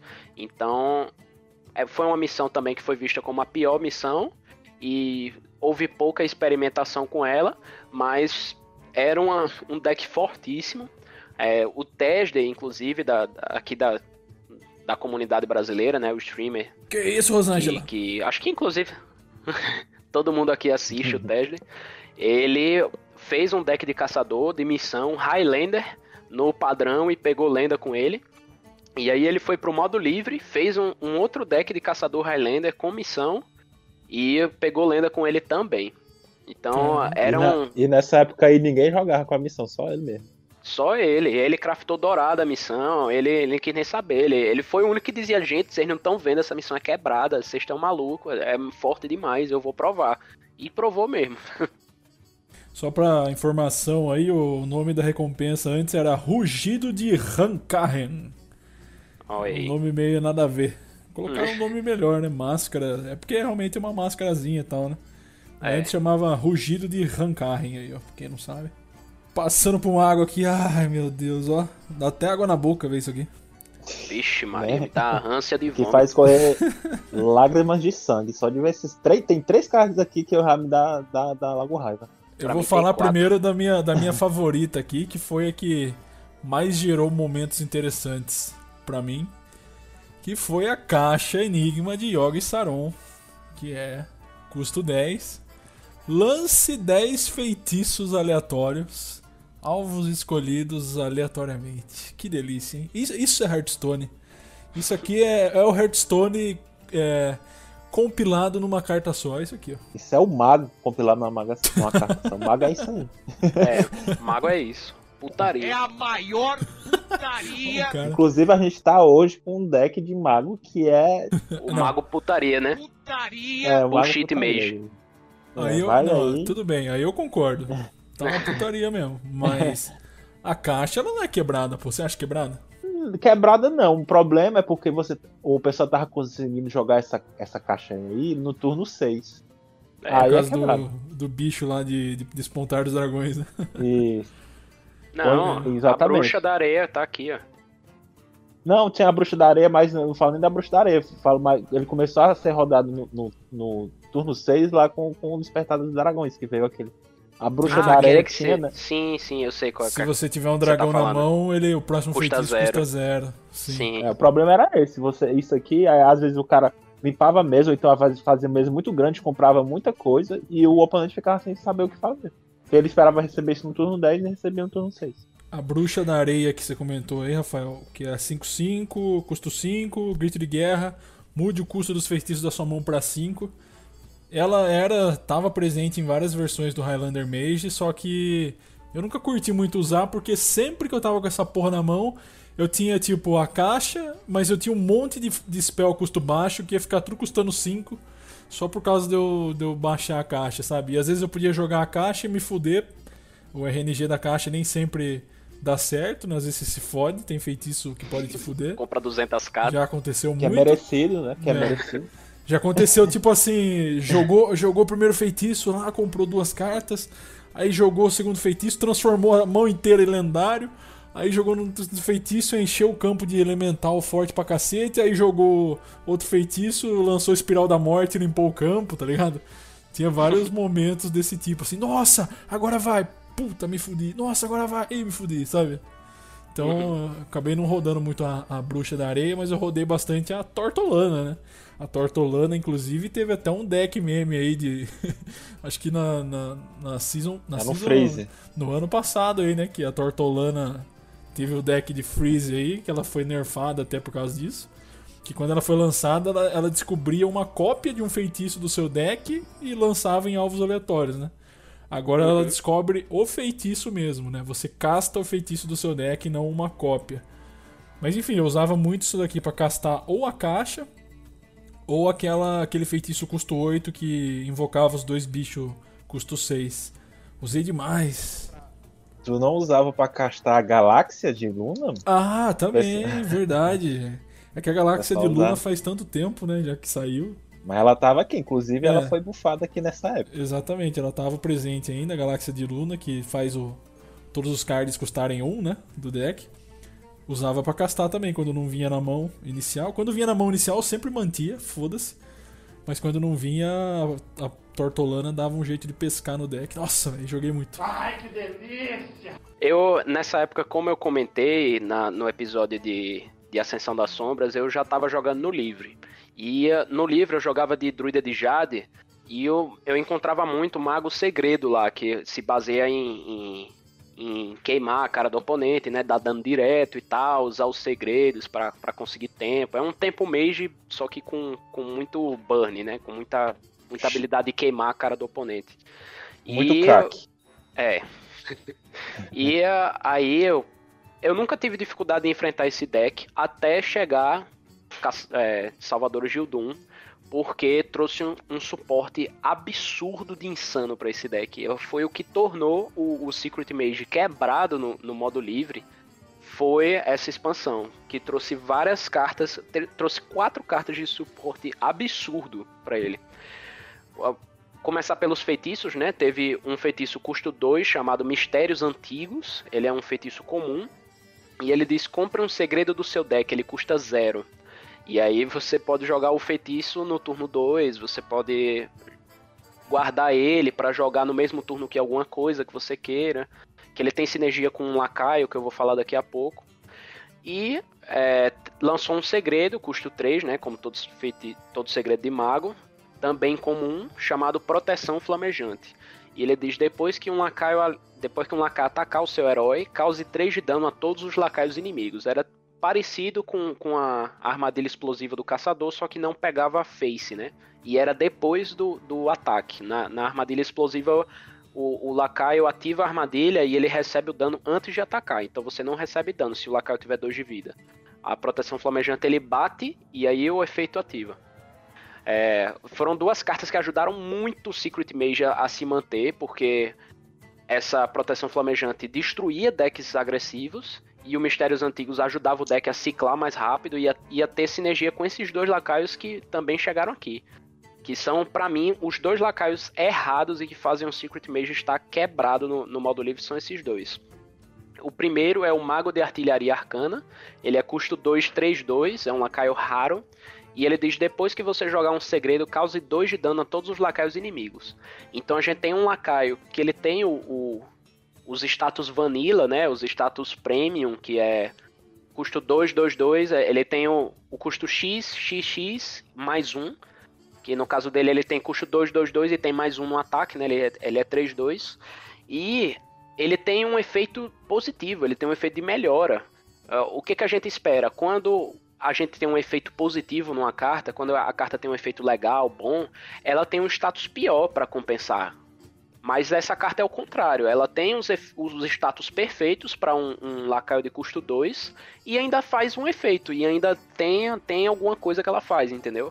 Essa carta aqui é absurda, ela ela tem sinergia com Mistérios Antigos, você pode jogar Mistérios Antigos, ficar segurando o segredo custo zero, e aí no turno 2 mesmo você já consegue limpar a mesa. E enquanto ela ficar na mesa, você fica ali jogando feitiço e limpando a mesa do cara sem ele fazer nada.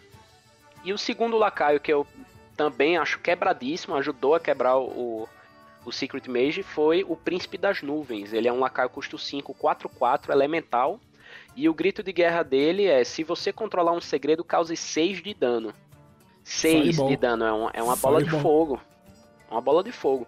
E por que eu achei ele quebrado? Porque existem no jogo, assim, ao longo da história do jogo, existem outras cartas que são custo 5, 4, 4 e que causam dano direto se você estabelecer uma condição X.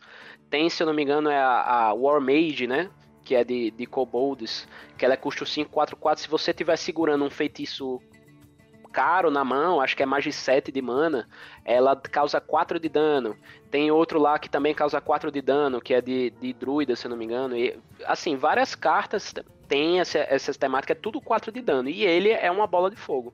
Então ele tem, tem sinergia com segredo e tem o sinergia com, com burn, né? Com, com, com queimar, com dano direto. E ele, ele foi o que ajudou a quebrar o Secret Mage de vez, porque mesmo eu com G de druida, que, que junta muita armadura, né? Consegue juntar fácil 30 de armadura em cima do, dos 30 de vida que ele tem, eu não conseguia segurar a agressividade desse deck. Porque ele tinha Príncipe das Nuvens, tinha Bola de Fogo, tinha Tocha Esquecida, tinha. Era infinito o repertório dele. Eu, esse, e essas cartas compra, aqui. Né? Fala o Nef. Sim, tinha compra, ele não, não ficava sem carta nunca era esse deck aqui, essas quatro cartinhas ajudaram a, a, tornar o Secret Mage insuportável. Inclusive está insuportável até hoje. Se você for jogar no livro, você vai encontrar. E o core do deck, o que faz o, o deck funcionar todinho são essas quatro cartas. Junto com a Arcanóloga, né? A Arcanóloga. Sim, sim, é. Tem várias cartas boas e tal, que, que tem muita sinergia, mas assim, o que torna. O que tira esse deck lá do Tier 2 para jogar ele no, no topo do Tier 1 são essas quatro cartas. Eu vou só falar também, tu, tu falou desses cards aí, e falou do modo livre, mas a gente tem uma versão, teve uma versão, né, pouco antes da rotação, de um Secret Mage, né, porque teve, quando chegou essa última expansão, teve Escolomantia, foi, é Escolomantia, antes da, da, da, rotação agora, chegou uns cards bons de segredo pro, pro, pro mago, e no padrão começou a rodar também um Secret Mage, e eles rodavam esses quatro cards que o Rafa tá falando. É, vou falar só mais de dois cards aqui, que foi o, o, o Reno, né? O Reno veio repaginado. Ele era um lacaio lendário 6 manos 4 barra 6, que ele tinha como grito de guerra, se não houver cards repetidos, cause 10 de dano, dividido aleatoriamente entre todos os lacaios inimigos. Aqui, mais uma vez, teve um rage muito grande da comunidade, porque quando você tentar comparar com o outro Reno, o outro Reno realmente é muito melhor. Só que esse reino aqui, ele se mostrou muito útil. O, o Highlander Mage ficou bem forte quando chegou. Aliás, ele, ele ainda não estava é, estabelecido, mas quando o Highlander Mage se estabelecer no meta, o reino com certeza era, era por vocês. Se você estivesse enfrentando, podia esperar que ser, seus lacaios iam ser dizimados ali no turno 6, porque o reino ia matar todo mundo. Cara, como que não estava estabelecido, porra? Assim que lançou, não. Assim que lançou isso aqui, não. Claro que tava. Não, tinha, mas o Highlander Mage não era tão forte. O que ficou, ele foi ficar mais forte quando chegou a Alex Traz, chegou mais suporte pra, pra, pra é, poder. verdade. Não, Tanto que o Highlander era, Hunter. É, não era a versão final motherfucker dele, mas era já o médio Isso. ali, vai. O, tanto que nem o Highlander Hunter ele ficou tão forte quando foi lançado isso aqui. Foi, ele vai ficar mais forte quando chegar as cartas quebradas lá de Despontar dos Dragões. É verdade, despertar. concordo. Não é, ainda não era a versão definitiva do, do Highlander. Isso. E aí teve a missão também, que é pra minha missão meme, totalmente meme, que era a, era a invasão do Templo Celeste, né? Que tinha até a imagenzinha do reino com um monte de pergaminho. Que era a missão. Lance 10 feitiços, pro mago é fácil lançar 10 feitiços, né? Aí, recompensa era o pergaminho ascendente, que é, mudava o seu poder heróico, virava um poder de 2 de custo, que aí você gerava um feitiço aleatório que custava 2 a menos para sua mão. O problema é esse, né? Feitiço aleatório não tinha consistência para o mago poder se sustentar. Feitiço de mago, né? Aleatório. É, feitiço de mago aleatório. E aí esse feitiço custava 2 a menos do custo original e não dava sustentação para o mago continuar. Era, um feitiço, era uma missão que tentaram fazer rodar, mas acho que só nas primeiras semanas. Depois viram que era muito. Apesar de ser main mago, eu nunca craftei essa missão aí. Nunca fui atrás. Pô, aí você tá sendo main mago errado, né? É verdade. Devia ter todas as cartas douradas, né, do mago. o, mais uma coisa sobre o Reno, ele que a gente tava comentando, né, sobre as cartas serem versões é, ou melhoradas ou com efeito espelhado e tal. No caso do Reno, a versão antiga dele ele curava, era, tinha uma função defensiva. Esse era como seria se o Reno tivesse uma função de ataque, agressiva, entendeu? Que, a, que ajuda a dar, ao invés dele curar 10 de dano, como ele curava, ele podia chegar a curar 29, né? Mas ao invés de ele curar a sua vida, você causava dano. E aí eles tiveram que transformar isso num efeito balanceado para 6 de mana, porque eles não poderiam também fazer 6 de mana cause 30 de dano se não, não tiver é, cards repetidos no seu deck. Aí eles tiveram que transformar numa coisa mais balanceada, mas a ideia era mais ou menos essa. Tinha um reino de defesa, que era o da Liga dos Exploradores, e tinha um reino de ataque que ajudava você a limpar, dar dano, esse tipo de coisa. Que era um ataque mais de controle, né? Porque os danos iam, acabavam sendo só nos lacais, né? Isso. Assim, de controle mais ou menos, porque o deck agressivo também se beneficia do efeito dele. Só não se beneficia tanto porque Highlander Mage é difícil de fazer ele de uma maneira agressiva. Mas caso fosse possível, caso tivesse mais suporte, ele, de certeza, ele entraria. Deck agressivo acha muito bom, assim, dá 10 de dano e assim, seletivo, só, só atacar os lacaios, só limpar a mesa e o resto você pode face, isso eu acho legal. Ele contribuía para aquele spell custo 8 também de invocar dois lacaios custo 6, virou, mexeu, puxava o Reno, que tem um corpo bom, né? 4/6 para segurar uhum. no campo ali, e era, era, bem sólido também. Pra mim, uma das épocas mais divertidas de se jogar de mago, depois do Mac Mage lá em GVG, foi essa época, nessa e na próxima expansão, que o Highlander Mage se estabeleceu e está no meu coração para sempre.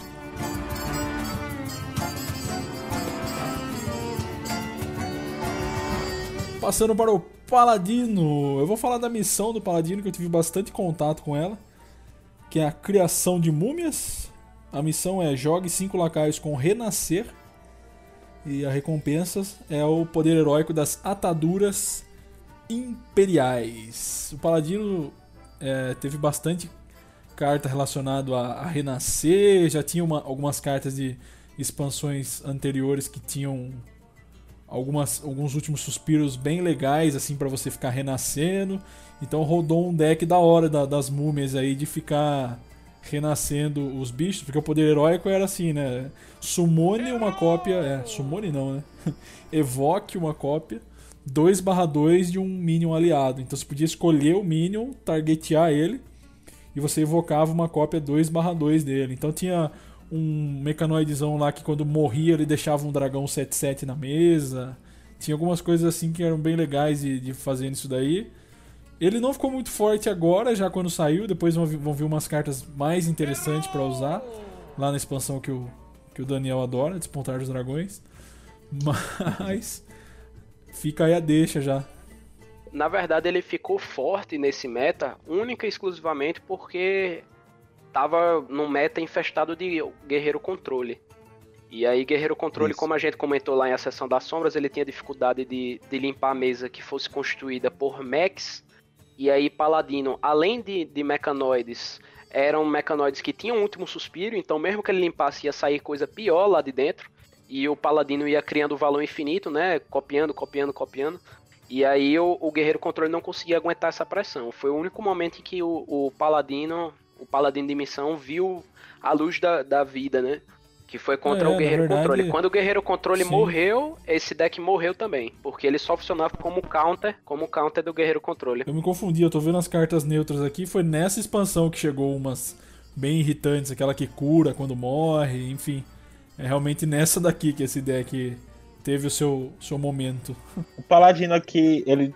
Os, os lacais dele, tudo. a- As cartas que ele recebeu foram bem fracas, bem fracas mesmo. A única que eu ainda vou, vou destacar aqui é o Quem Dera Ter um Peixe, que era um feitiço épico, 8 de mana. O Rafa falou há, um- há umas expansões atrás sobre esse, sobre esse feitiço, que dizia o quê? Evoque 7 Murlocs do seu deck. Simples. É, é, é- você jogar ele no, no- na curva 8 já é forte. Só que o que tinha? Tinha as lentes prismáticas, né? Quando você montava um deck de Murloc aqui, os Murlocs custam pouco, você usava as lentes prismáticas, que era aquele feitiço de. Não lembro qual a expansão agora. Mas trocava o Projeto custo. Cabum. Pronto, projeto Cabum. Trocava o custo do, do Murloc pelo custo do feitiço. Aí o feitiço ficava custando um ou dois e você conseguia encher sua mesa de Murloc. Murloc Paladino ficou bem forte nessa época aqui. E vai ficar mais forte também agora mais recentemente, já, em, já no final de 2020, começo em 2021, ele voltou a ser forte com esse card. Vou falar também só de mais dois cards, mas não foram usados nos Paladinos. Tanto a Micromúmia, que tá lá no BG, né? Que é o Mecanoid 2 manas 1 barra 1, 1 barra 2, desculpa. Ele tinha Renascer e no final seu turno dá mais um de ataque a um, um, um lacaio aliado, aleatório. E o Guardião Ancestral, que eram 4 manas, 4 barra 2 comum, que ele tinha roubar vida e renascer. Esses dois lacaios eles não foram usados no Paladino. Eles foram usados no Ladino. A gente vai chegar lá no Ladino, o Ladino conseguia gerar, gerar é, lacaios com renascer. O, pra mim aparecia muito. Principalmente o, o, o, o Guardião Ancestral, que ele tinha roubar a vida, e o, e o Ladino, se, se lançassem. Se a Blizzard resolver lançar lacaio com roubar a vida pro Ladino, o Ladino nunca mais perde. Porque é, é, um, é, um, é, uma, é um defeito grave do Latino que tem, que é conseguir se recuperar a vida, né?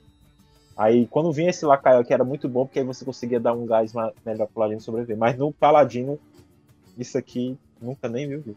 Vou falar de uma carta que não viu jogo na época, pelo menos não que eu lembre, mas recentemente ela viu mais jogo. Que é o Orgulho de Salhet. Não sei como fala essa porra. Que ele é custo 3, 3 barra 1, é uma fera.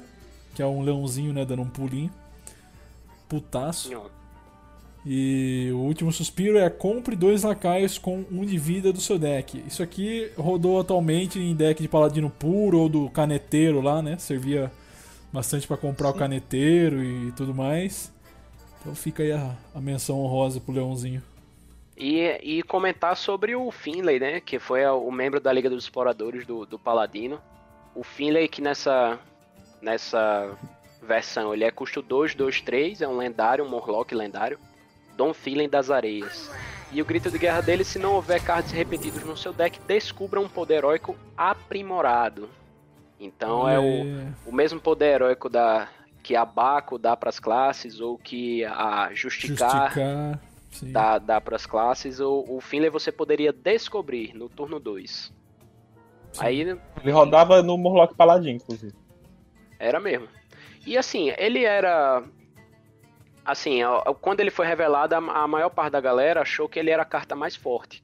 Só que esse negócio de descobrir um poder heróico aprimorado, você nem sempre pega o que você quer, e aí você tem que pegar um poder heróico que não te ajuda tanto, que talvez possa atrapalhar. É um pouco estranha essa carta de fazer funcionar.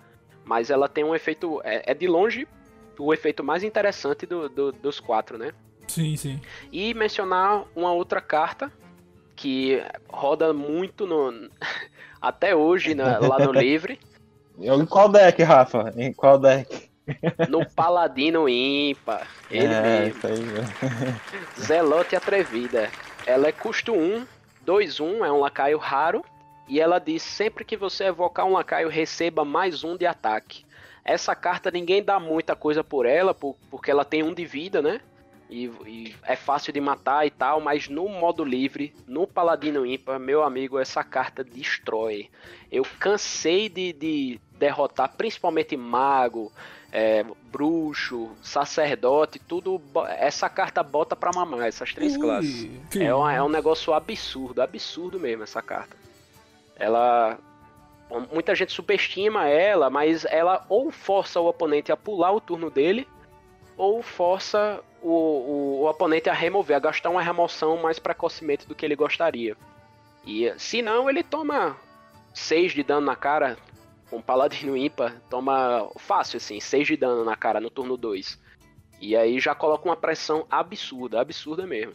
Tanto é que eu comecei a rodar ela, comecei a divulgar aí pelo, pelos grupos da vida fora, a galera começou a rodar também. O meu objetivo é fazer ela entrar na lista do, do, do Vicious Syndicate do meta. Mas vai estar tá na lista principal do Paladino Ímpar. O, o Rafa, me lembro dele falar muito desse card aí. Na época eu não tinha pegado ainda no livre, e aí eu tentei pegar com Paladino Ímpar e usava ela nessa Zelote aí. O problema é porque comigo não ornou, não conseguia fazer ela rodar bem. Tirei, tirei as duas cópias dela, botei a fada do fogo lá e deu certo. Eu consegui pegar. Profanou o deck. Passando pro sacerdote, a classe mais querida do jogo. Vamos falar aqui.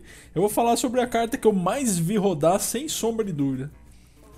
Porque ela entrava em qualquer tipo de deck de sacerdote. Tanto o Highlander, quanto o Resurrect, quanto qualquer um.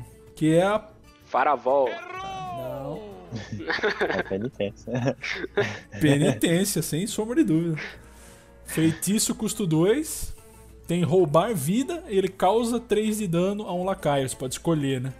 É tipo uma seta de gelo do mago que não congela, mas você recupera a vida pelo dano que você causou. Isso aqui, nossa, rodou em tudo que é canto para segurar os deck agro da vida aí rodando livre. E, nossa. e vai rodar para sempre. Vai rodar Carta sempre. excelente mesmo.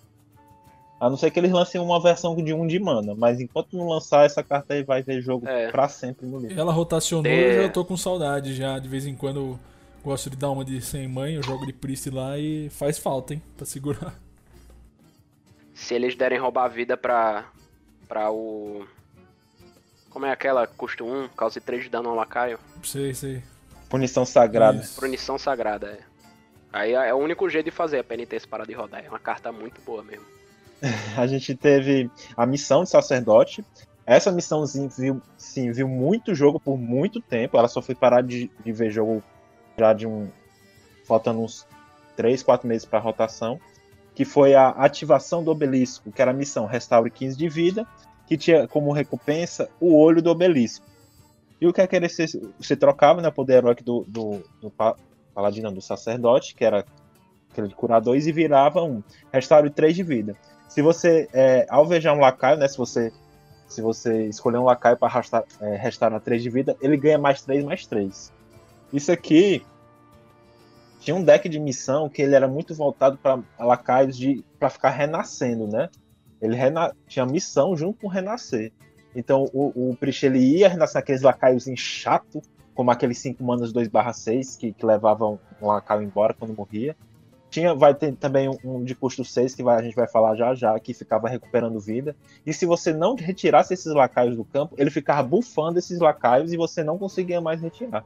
Esse, esse deck de, de, de Priest aqui ficou bem forte. Eu não lembro se ele era tier 1, mas se não era, era pelo menos tier 2, com certeza. E a gente teve também ah, que rodava Daniel, junto com esse...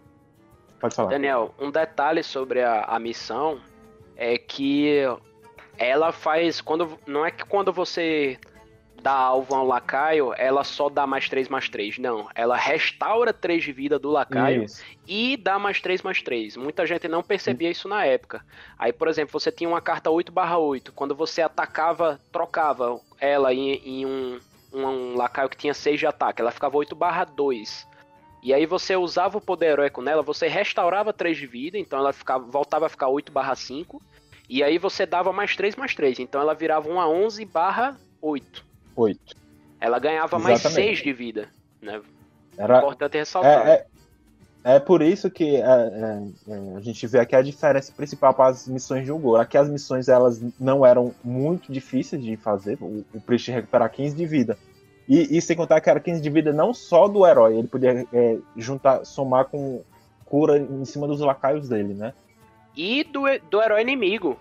E do herói inimigo. Inclusive, nessa época aqui, você jogava, você. O bruxo não comprava card para não ser curado.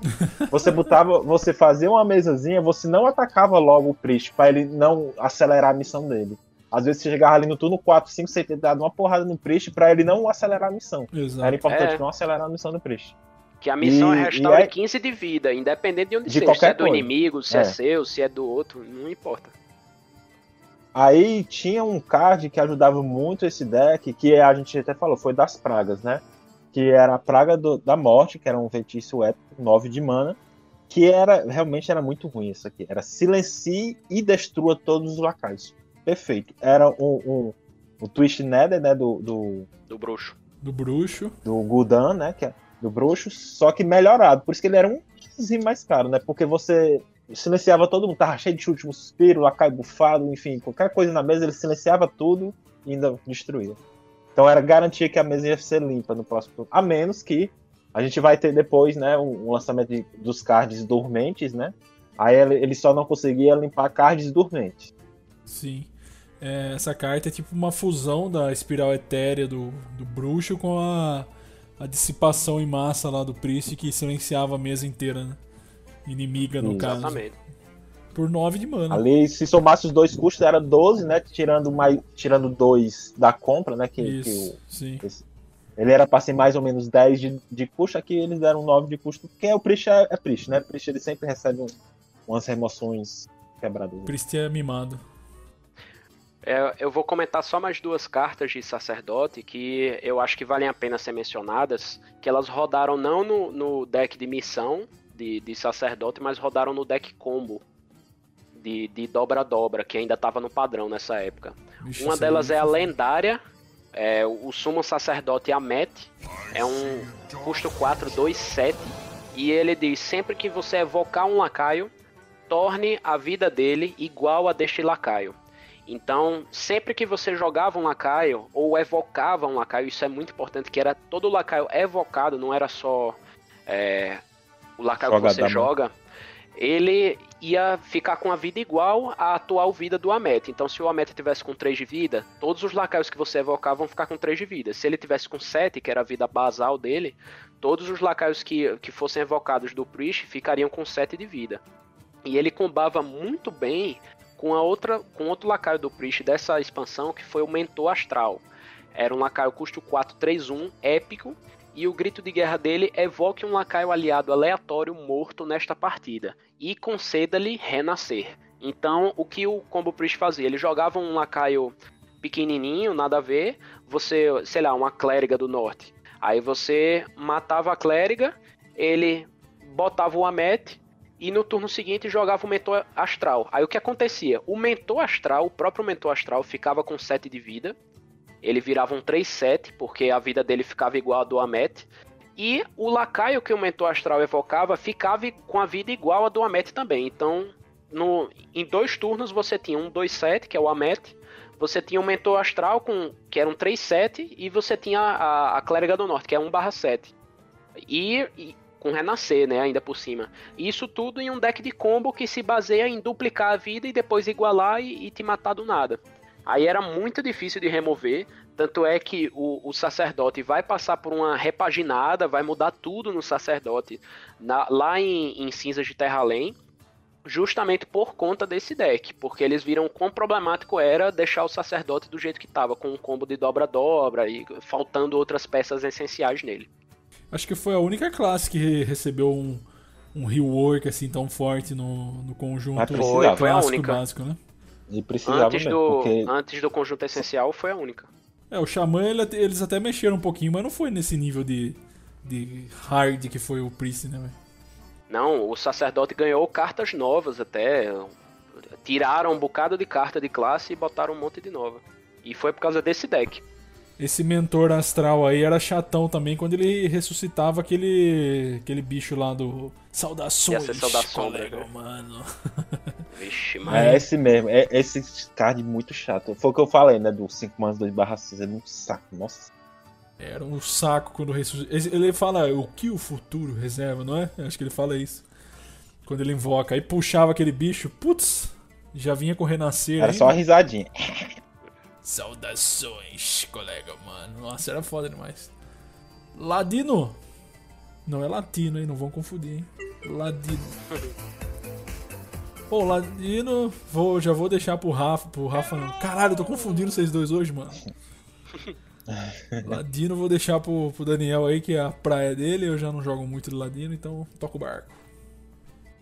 Ladino, a gente teve quatro cards aqui que chegaram a ver a jogo. Ver jogo. Teve um que virou o drop 1 padrão dele até ser rotacionado.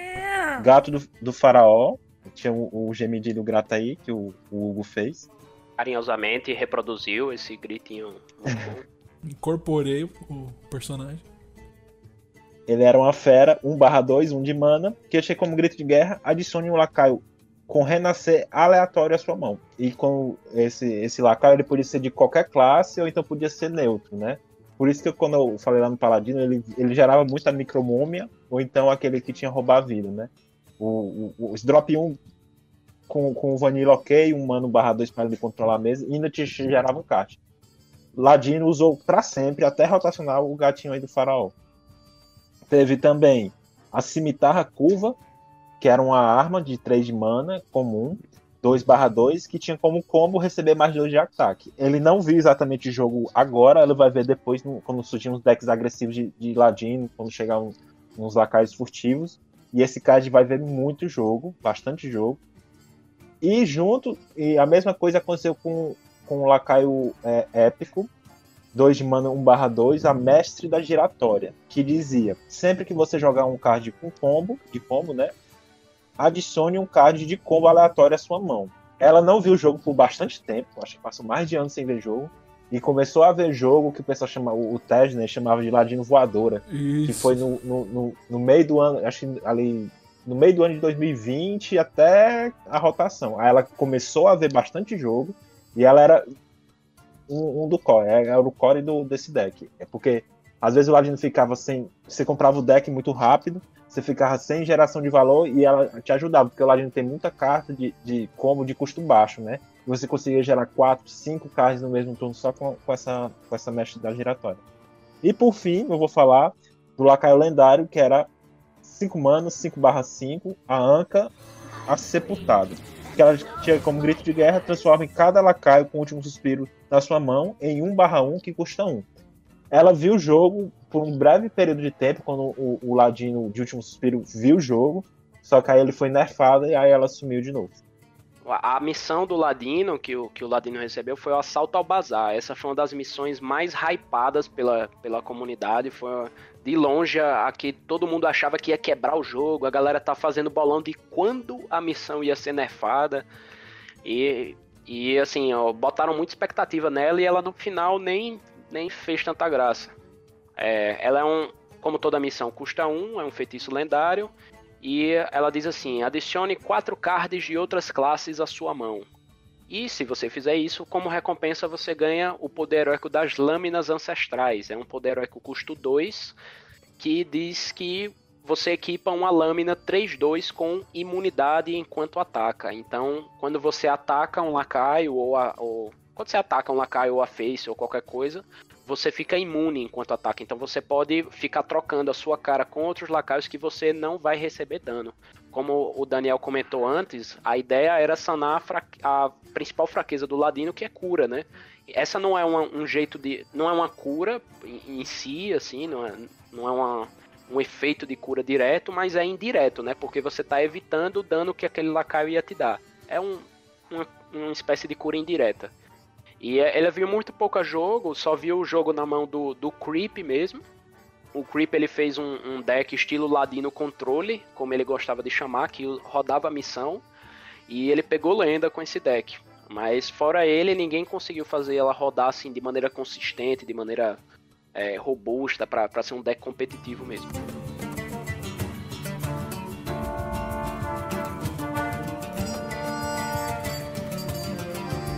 Passando aqui pro Xamã.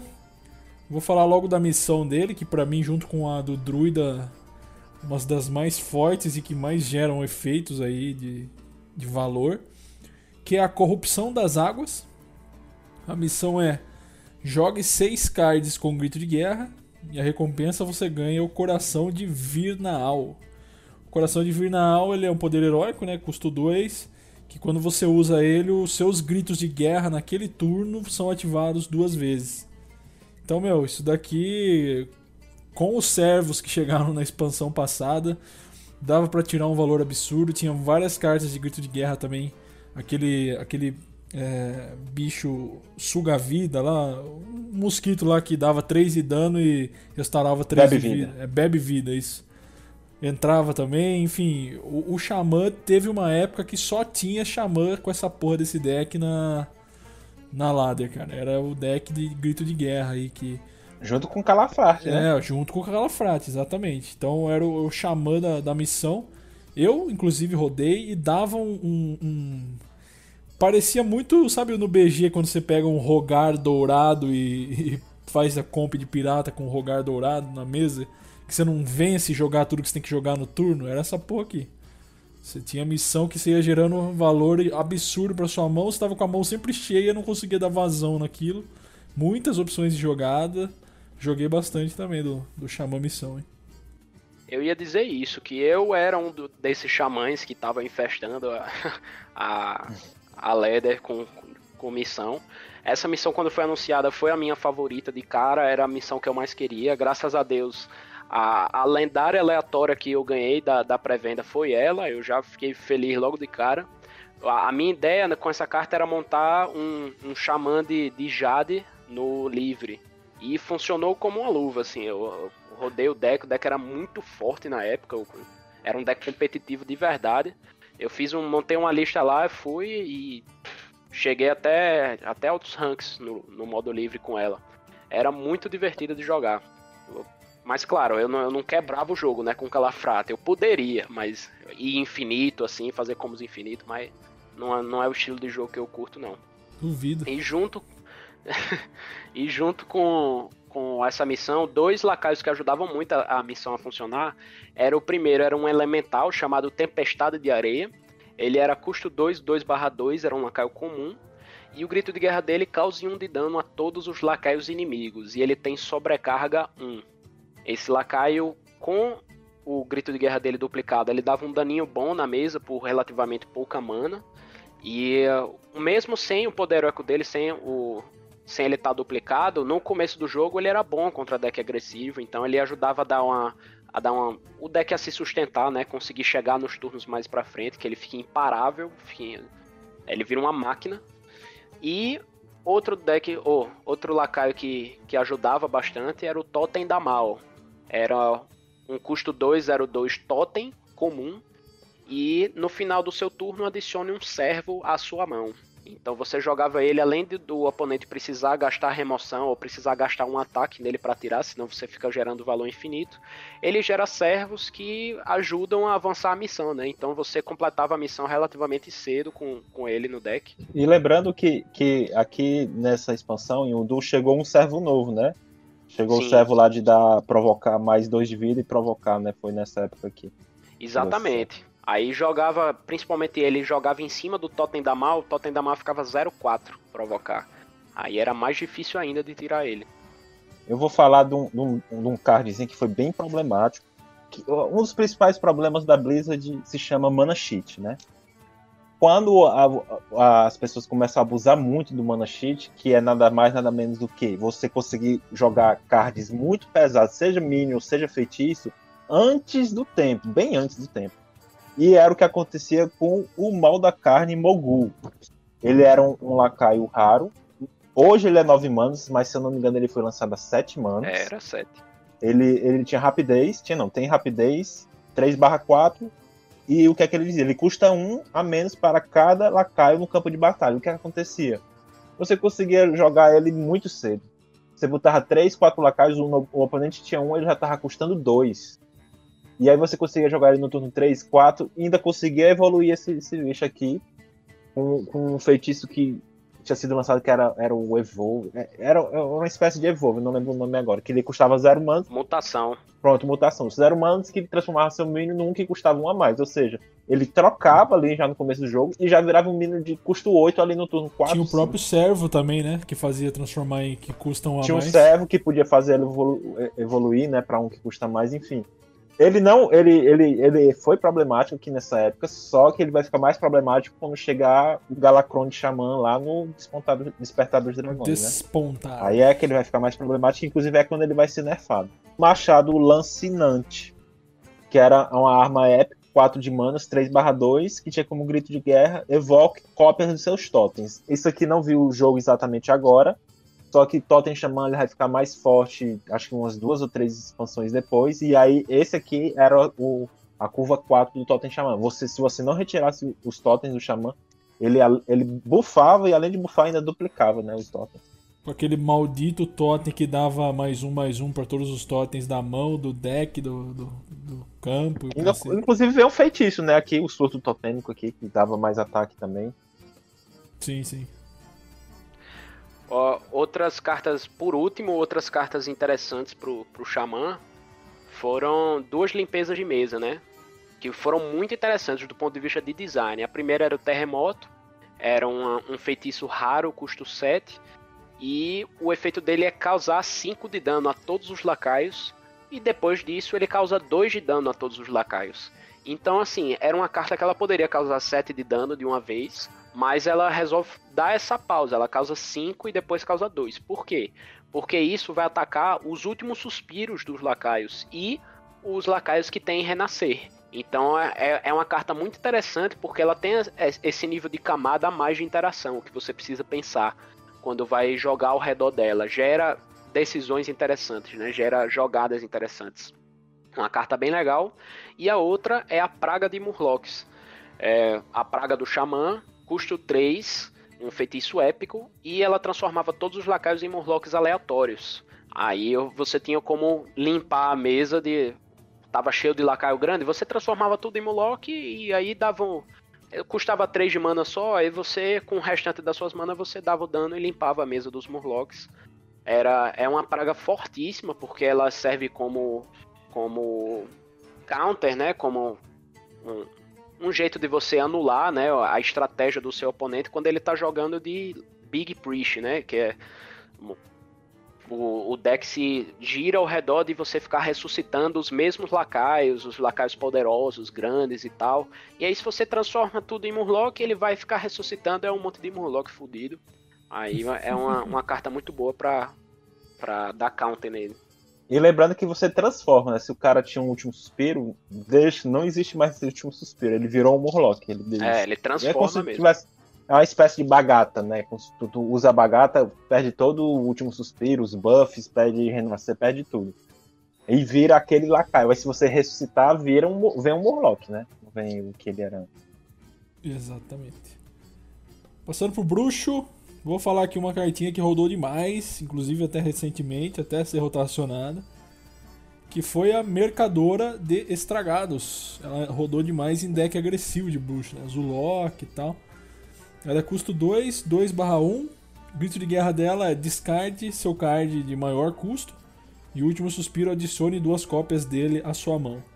Essa carta aqui normalmente era combada com aquela mão de Gul'dan, né? Que quando você descartava ou jogava você comprava três cards, né? Então, isso aqui, normalmente a mão de Gul'dan era a curva mais alta que tinha no deck de, de Zulok ali e tal. Então, isso aqui normalmente ia descartar exatamente a mão de Gul'dan para você tirar valor disso. Coisa que não existia no começo do jogo, né? A mecânica de descarte era, ela era bem mais random assim. E aqui já veio um esquema de você poder direcionar melhor esse descarte e isso vai cada vez mais sendo aprimorado. Aí a gente vai ver que vai vir novas cartas que vão cada vez mais fazendo com que você possa meio que guiar os seus descartes para eles ficarem mais efetivos, né? Sempre descartando a maior carta, descartando a menor carta, enfim. Aí vai depender. O que vai culminar na aberração que é o, o bruxo descarte, né, no livre que ela rodava justamente nesse mesmo estilo, para descartar a mão de Gul'dan. Mas ela também rodava no, no Bruxo Reno, né, no Reno Lock, para descartar o, o Gul'dan, para descartar o Unizoth e aí ganhava duas cópias para ele, é, mais coisa para ressuscitar, né? Que era counterado pela, pela praga de Murlocs, né? O bruxo, graças a Deus, passou mal nessa expansão. aí, é, além da mercadora de estragados, rodou, rodaram só mais duas cartas. Aí uma delas era a praga das chamas, que era a praga do, do bruxo, era custo 1 é um, um, feitiço raro e ela diz destrua todos os seus lacaios e para cada um destrua um lacaio inimigo aleatório. Então se você se a, o seu oponente tivesse com a mesa cheia com sete lacaios e você tivesse com quatro, você usava a praga das chamas, você ia destruir quatro lacaios do seu inimigo. Essa praga das chamas, eu acho que a galera não pensou em como poderia, no potencial absurdo que essa carta tem, porque essa carta ela não serve somente para limpar a mesa. Ela não.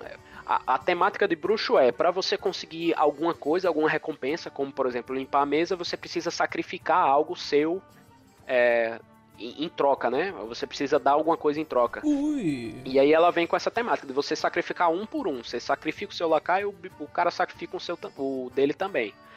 E eu acho que a galera não levou em consideração a quantidade de últimos suspiros poderosos que o bruxo tem e a quantidade de. a, a eficiência que se dá em ativar esses últimos suspiros com a praga das chamas.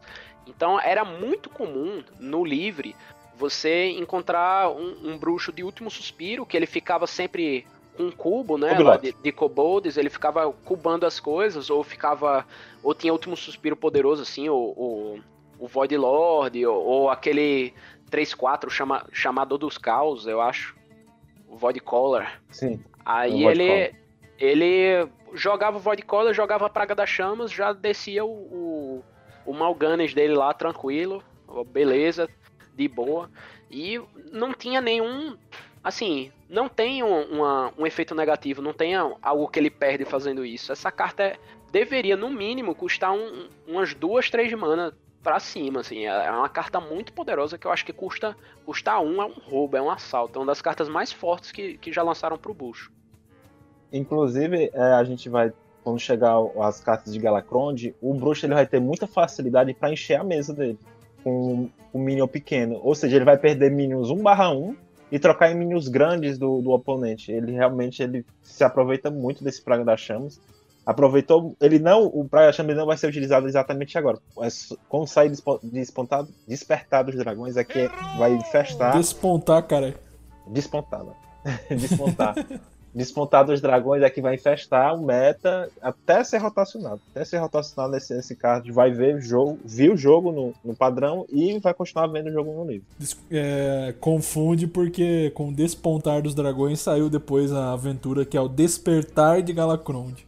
Aí, Pronto, aí é confunde. Aí. aí confunde. Em inglês é Descent. É, aí eu fico. Eu, como eu jogo mais inglês, eu fico com o nome Descent, né? Aí eu fico confundindo. Mas enfim, o entendimento foi feito. é, teve junto também a missão. A missão é, rodou, rodou bastante. Que era o quê? Era o Arqueólogo Supremo. A missão de um de custo, né? Lendária que dizia: missão, compre 20 cards, recompensa tomo primordial. O que, é que era o tomo primordial? Trocava seu poder heróico, né? Por um de dois de custo. E, e você, quando você usava, a carta que você comprava custava zero. O, o, o bruxo se utilizou muito disso aqui. O bruxo tinha. tinha não lembro se foi na expansão passada ou foi na, na próxima. Que tinha aquele card de dois de custo que trocava toda a sua. Você tinha nove cartas na mão. Se você usasse, você colocava as nove cartas dentro do deck e comprava nove cartas, né? Que era. Não lembro o nome. Reviravolta? É, Reviravolta, essa mesmo. Plot Twist. É, eu não lembro qual é a expansão, mas é. É na passada. Ascensão das Sombras. Pronto, a sessão. Pronto, foi a expansão passada. Ela combava com essa missão. Combava, né? Elas tinham sinergia. E o bruxo, ele vai. Ele começa a ter esse deck, esse deck começa a aparecer, aí ele fica fraco, e depois chegam uns cards que dão suporte para virar o combo, né? Que era o combo com Maligos. E aí ele ficou bem forte, que eram era, ele tinha um combo lá com Maligos que você destruiu o oponente, né? Se tivesse sorte também, por, por Soulfire não ser descartado. E depois virou, né? Começou a ser utilizado até ser rotacionado com um deck controle que tinha o negócio do, dos primes, enfim. Esse, esse card aqui viu bastante jogo. Passando agora pro Guerreiro, a última classe aqui. Eu acho, na minha visão, foi a que mais ficou meio que perdida, assim. A Blizzard sempre tenta fortalecer o arquétipo de provocar do guerreiro, mas para mim a primeira vez que o Taunt Warrior foi forte, que tinha aquela missão lá do Taunt Warrior e tudo mais, lá em Ungoro, foi a, a mais efetiva, que para mim não fez muita diferença. A do Kabum ainda lá, que enchia a mesa de bomba, caramba, era melhor. Mas eu vi rodar muito a lança eletrocondutora. Ela é uma arma, custo 3, 2/2. Depois que o seu herói atacar, adicione um servo à sua mão. Isso aqui pra, pra ele poder fazer umas troquinhas ali e ainda assim gerar um valor com isso, né? Os servos na mão. Eu vi rodando em bastante deck. Era uma arma boa. Ela e a e a missão, a arma de bomba, né? Aí ele conseguia comprar com aquela carta lá que comprava uma arma. Sim, sim. E dava mais um, mais um, e depois virou só mais um de durabilidade. Uhum. É, a gente teve também mais dois casos que viram bastante jogo aqui. Foi a, a Capataz Jura Sangue, era um lacaio épico 3 manas. 3, foi lançado 3 barra 3, que tinha como grito de guerra: escolha um lacaio aliado ferido, evoque uma cópia dele. Isso aqui viu muito deck, no, no muito deck não, muito jogo no, no deck de Rush Warrior, de, de, de um lado de um deck de Enrage Warrior também, porque você feria seus lacaios e, e evocava cópia. Você podia copiar até o. o, o, o Grun, o Grun não, o Hellscreen lá, o Grumash. Enfim, você, você também podia é, evocar cópias do Corcron Elite. Essa carta era tão forte que ela foi nerfada. Ela foi levada, nerfada para 3 manas 2/2. E depois ela foi desnerfada e voltou a ser 3 manas 3/3. E o outro, que viu bastante jogo, foi perder espaço só depois, nas últimas expansões, antes da rotação, que foi a Múmia Inquieta, que eram 4 manas 3 2, lacaio comum, que tinha rapidez e renascer. Basicamente isso. Era ali no turno 4 só para controlar o campo, era muito efetivo, conseguia trocar com um mínimo de 6 de vida e às vezes limpavam de 3 mesmo e deixavam ainda um 3 1 na mesa. Muito bom. Esse aí que o Rafa se encantou, né? Exatamente. Foi a que eu olhei e disse, não, essa mecânica de renascer é legal, dá para fazer coisa legal com ela. Olha, pra, pra só mencionar para a questão de, de, enredo mesmo do, do guerreiro, a, a praga dele era a praga da ira, que era um feitiço raro custo 5 que dizia destrua todos os lacaios feridos. Para quem para quem jogou em um Goro, era o grito de guerra do, do daquele rei, eu esqueci o nome daquele dinossauro lá. Mosh. Rei Mosh.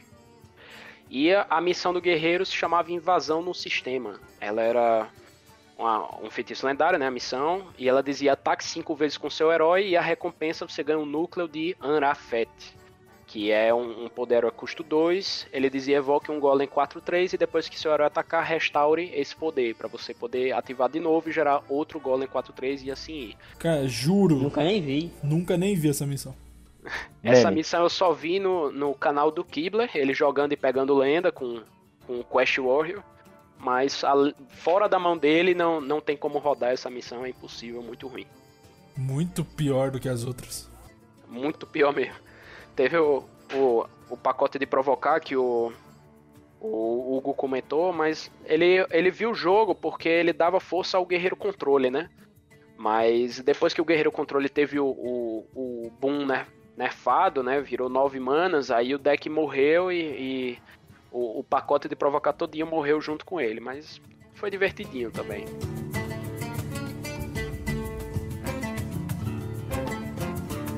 Vamos passar agora então para as cartas neutras aqui, começando pelo custo 1. Eu vou falar da destaque em termos de expansão que chegou, que foi a Múrmia, né? Agora que eu vi que o nome é Múrmia e não Múmia.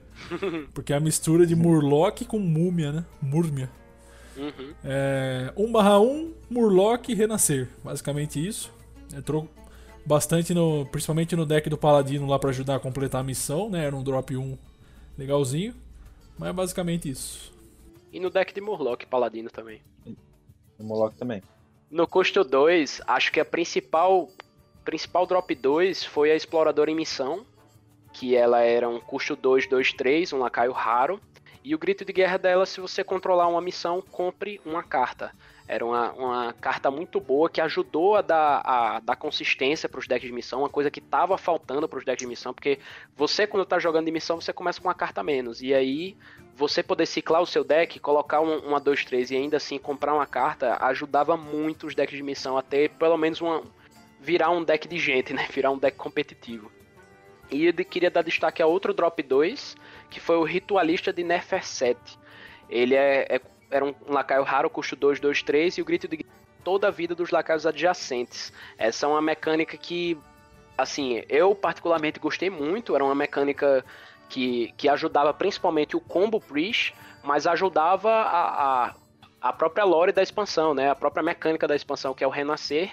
Quando o seu Minion renasce, ele renasce com um de vida, você joga o Ritualista, que ele restaura toda a vida do, do seu lacaio, como o Ritualista de Neferset aqui, a, a arte dele é como se fosse um, a, o, o, cara responsável pelo, pelo embalsamento, né, das múmias. Não sei se nem se embalsamento é a palavra, mas é o responsável por fazer as múmias, né? É o mumificador, sei lá. A mumificação, né? A mumificação. Aí é, ele é, é como se fosse tivesse esse contexto, né? De você, quando renascia, ele que dava o, o poder para ela renascer. É uma carta legal. É o macumbeiro. A gente teve também um dos principais cards que vai ver jogo para sempre em qualquer deck Highlanders, chamado Zéfiro o Grande. 2 manas 3 2, elemental. E ele tinha como grito de guerra, se não houver cards repetidos no seu deck, deseja o card perfeito. É aquele, é aquele texto porco da Blizzard, né, que não diz nada. Nossa, é. Você só consegue descobrir jogando, né? Basicamente jogando, e, e os pro players fizeram umas tabelas de como você descobrir o card que você queria, que basicamente assim, na época, você descobriu esse card perfeito, ele, ele, ele só podia ser descoberto dentro do set clássico e básico. Que hoje é o conjunto legado. Que é o conjunto legado hoje em dia. E aí o Zephyr descobria, por exemplo, você jogou ele ali no turno 10, tá precisando dar 6 de dano para matar o oponente. Aí ele descobria, apareciam três cards e um deles era uma bola de fogo. Aí você pegava a bola de fogo e jogava no oponente.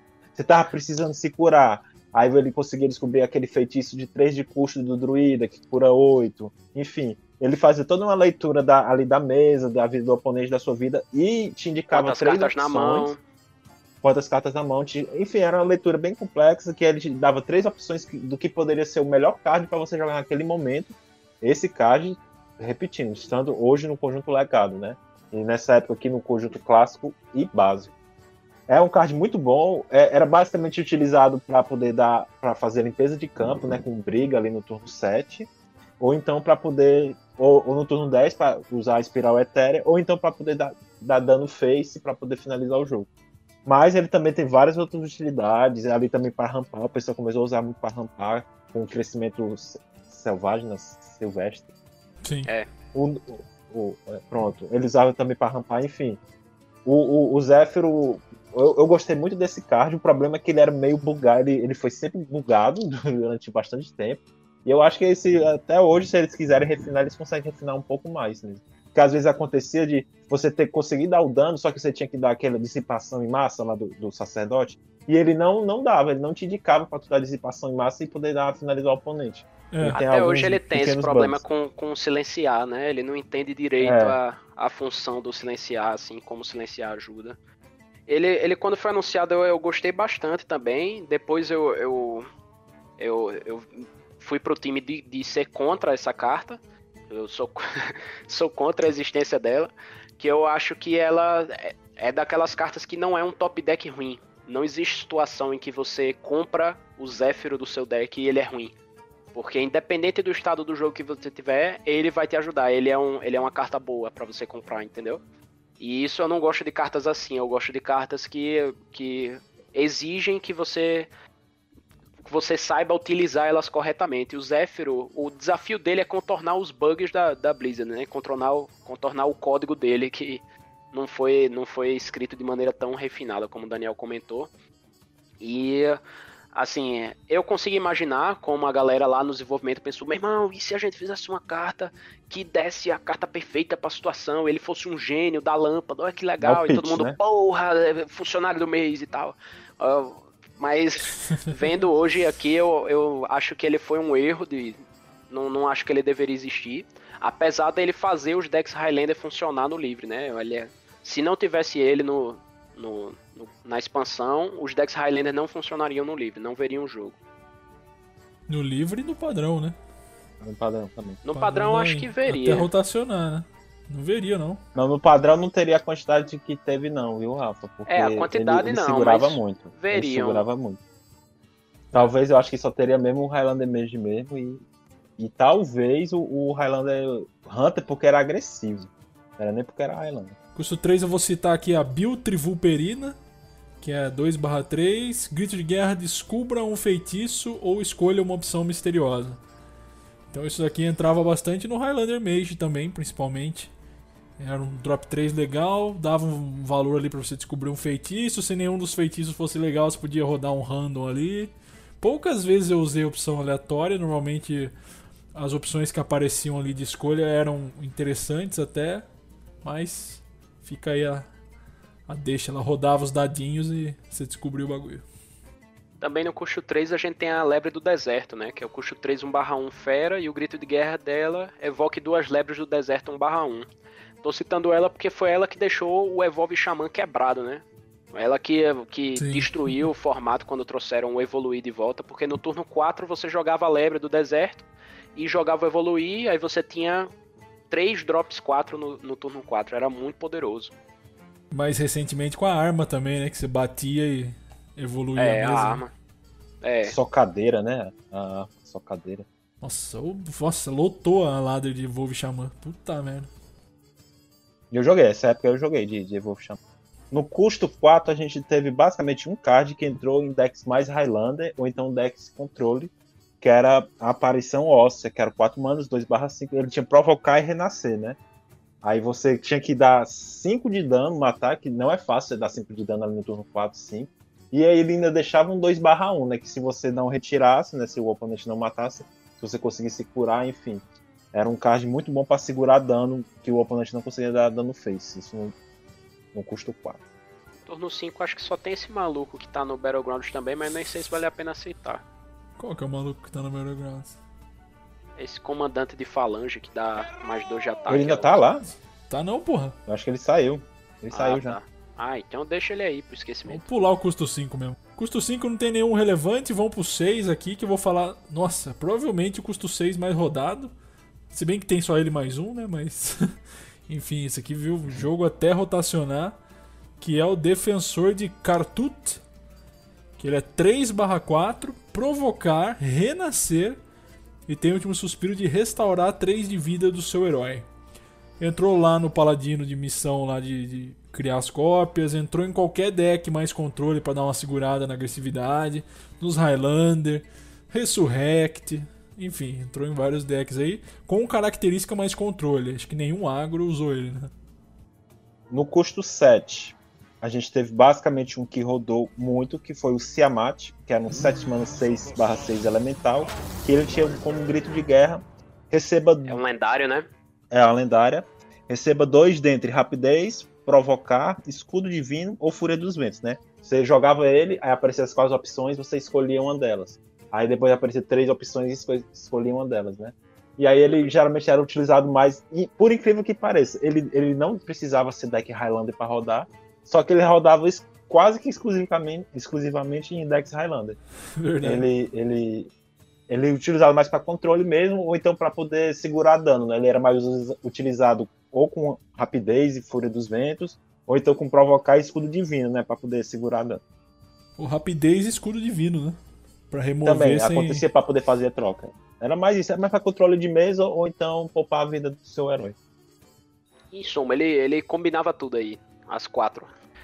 É, por último, no, no- na- nas curvas 8, 9 e 10, né, não tem tanta coisa relevante, só o que mais viu o jogo, foi mais impactante, foi o Rei Faores. Era um lacaio lendário, custo 10, 5-5, e o grito de guerra dele, para cada feitiço na sua mão, evoque um lacaio aleatório do mesmo custo.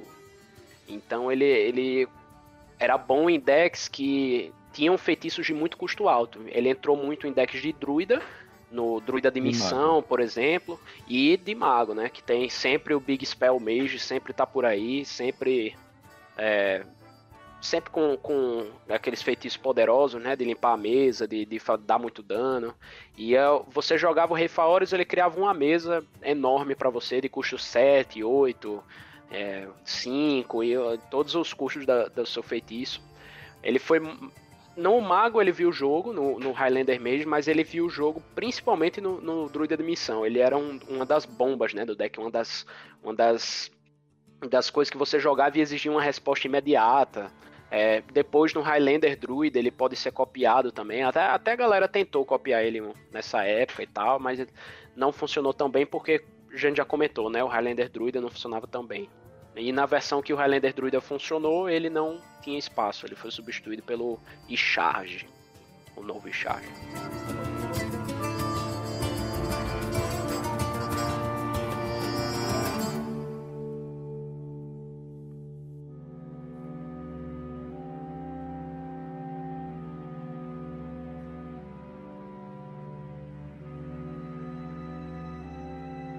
Bom, então falado aí de das cartas, né, de classe neutra, vamos dar uma faladinha agora rápida sobre a tier list da época, como ficou o top decks aí rodados. Manda pau aí que o bagulho. A gente teve, né? É, assim que saiu a expansão, né, o pessoal testando, o que é que se destacou de cara foi Murloc Paladin. Esse como Priest, né, que, que no caso como Priest ele já vinha se fortalecendo, não tinha nada a ver com essa expansão, que era aquele aquele Priest lá de, de de te destruir com, com impacto mental. Tinha o Control Warrior, que o Rafa falou muito, muito aí durante a explicação dos casos. Ele, ele ficou muito forte até ser nerfado. Tinha o Highlander Hunter, ele já se mostrou forte no começo. O Highlander Mage também. O Mac Hunter, que ele já vinha, ele vinha forte e ele alterava muito bem contra o Warrior, né? Então ele continuou forte. E a gente teve o Agro Warrior, que o Agro Warrior se utilizava daquela meninazinha 3 manas 3 barra 3 que evocava uma cópia do Lacaio Ferido. Né? Esse, basicamente, assim que lançou a expansão, esses eram os decks mais fortes. Os decks de Quest, todos ficaram para trás. A, a, gente foi falando que os, as quests foram fortes, mas eles, o pessoal foi refinando o deck, e aí, com o tempo é que a, os decks de Quest foram ficando fortes. E principalmente com o nerf no, no Guerreiro, né? Que eles foram ficando fortes também. Isso, abriu espaço para aparecer novos decks. E no final, né, pouco antes de vir, eu, eu vou falar errado, mas eu acho que é Despontar dos Dragões, né? Falou certo aí. Falei certo aí. Terras de Cinzalém. É, pou... é, pouco antes de chegar ao Despontar dos Dragões, a gente estava com uma versão muito forte do Agro Xamã e um, e um, um, um Highlander Secret Hunter, junto com o Tempo Rogue, né? Aí, tinha, aí a gente teve a consolidação do Quest Druid e do Quest Xamã também. Eles ficaram ali no, no Tier 2. E tinha um Murloc Xamã, que é um deck que eu vinha falando bastante, há bastante tempo, que ele se utilizava dos Murloczinhos, e, e, no final ele tinha, um final, tinha a Agatha para poder né, gerar algum tipo de valor, e tinha um finalizador, se a pessoa não removesse a sua mesa, né, com o Bloodlust, né, que é o sede de sangue, eu acho.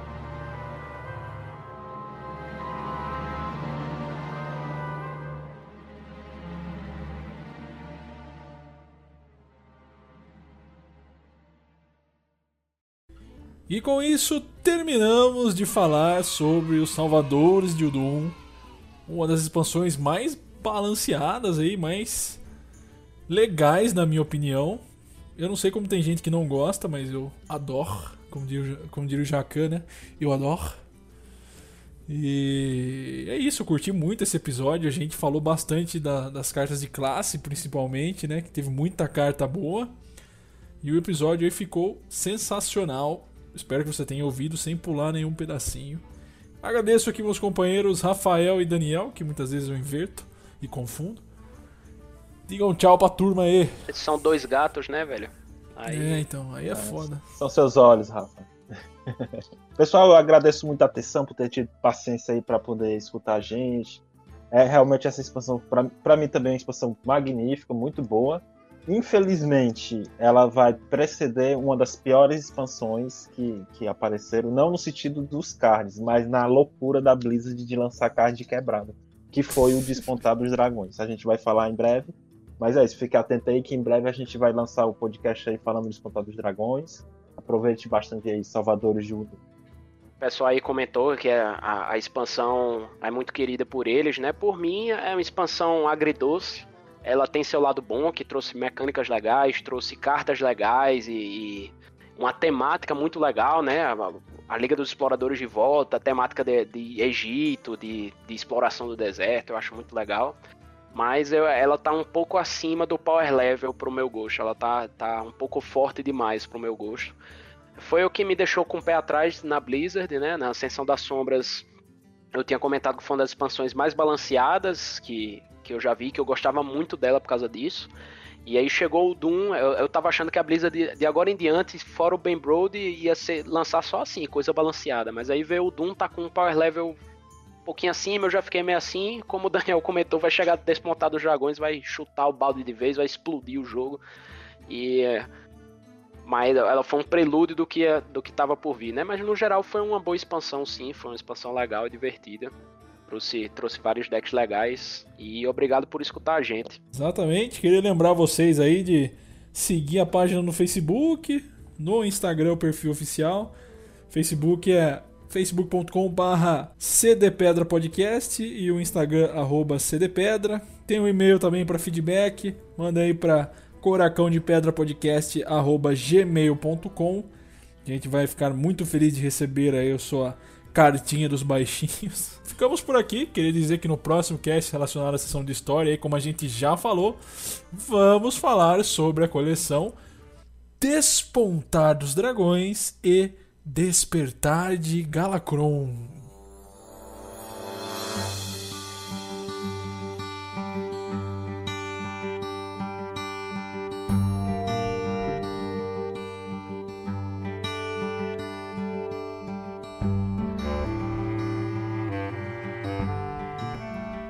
Essas aí que fazem parte da 13ª nova coleção lançada por Hearthstone. Muito obrigado mais uma vez por tudo, pela paciência. Falou. Fui.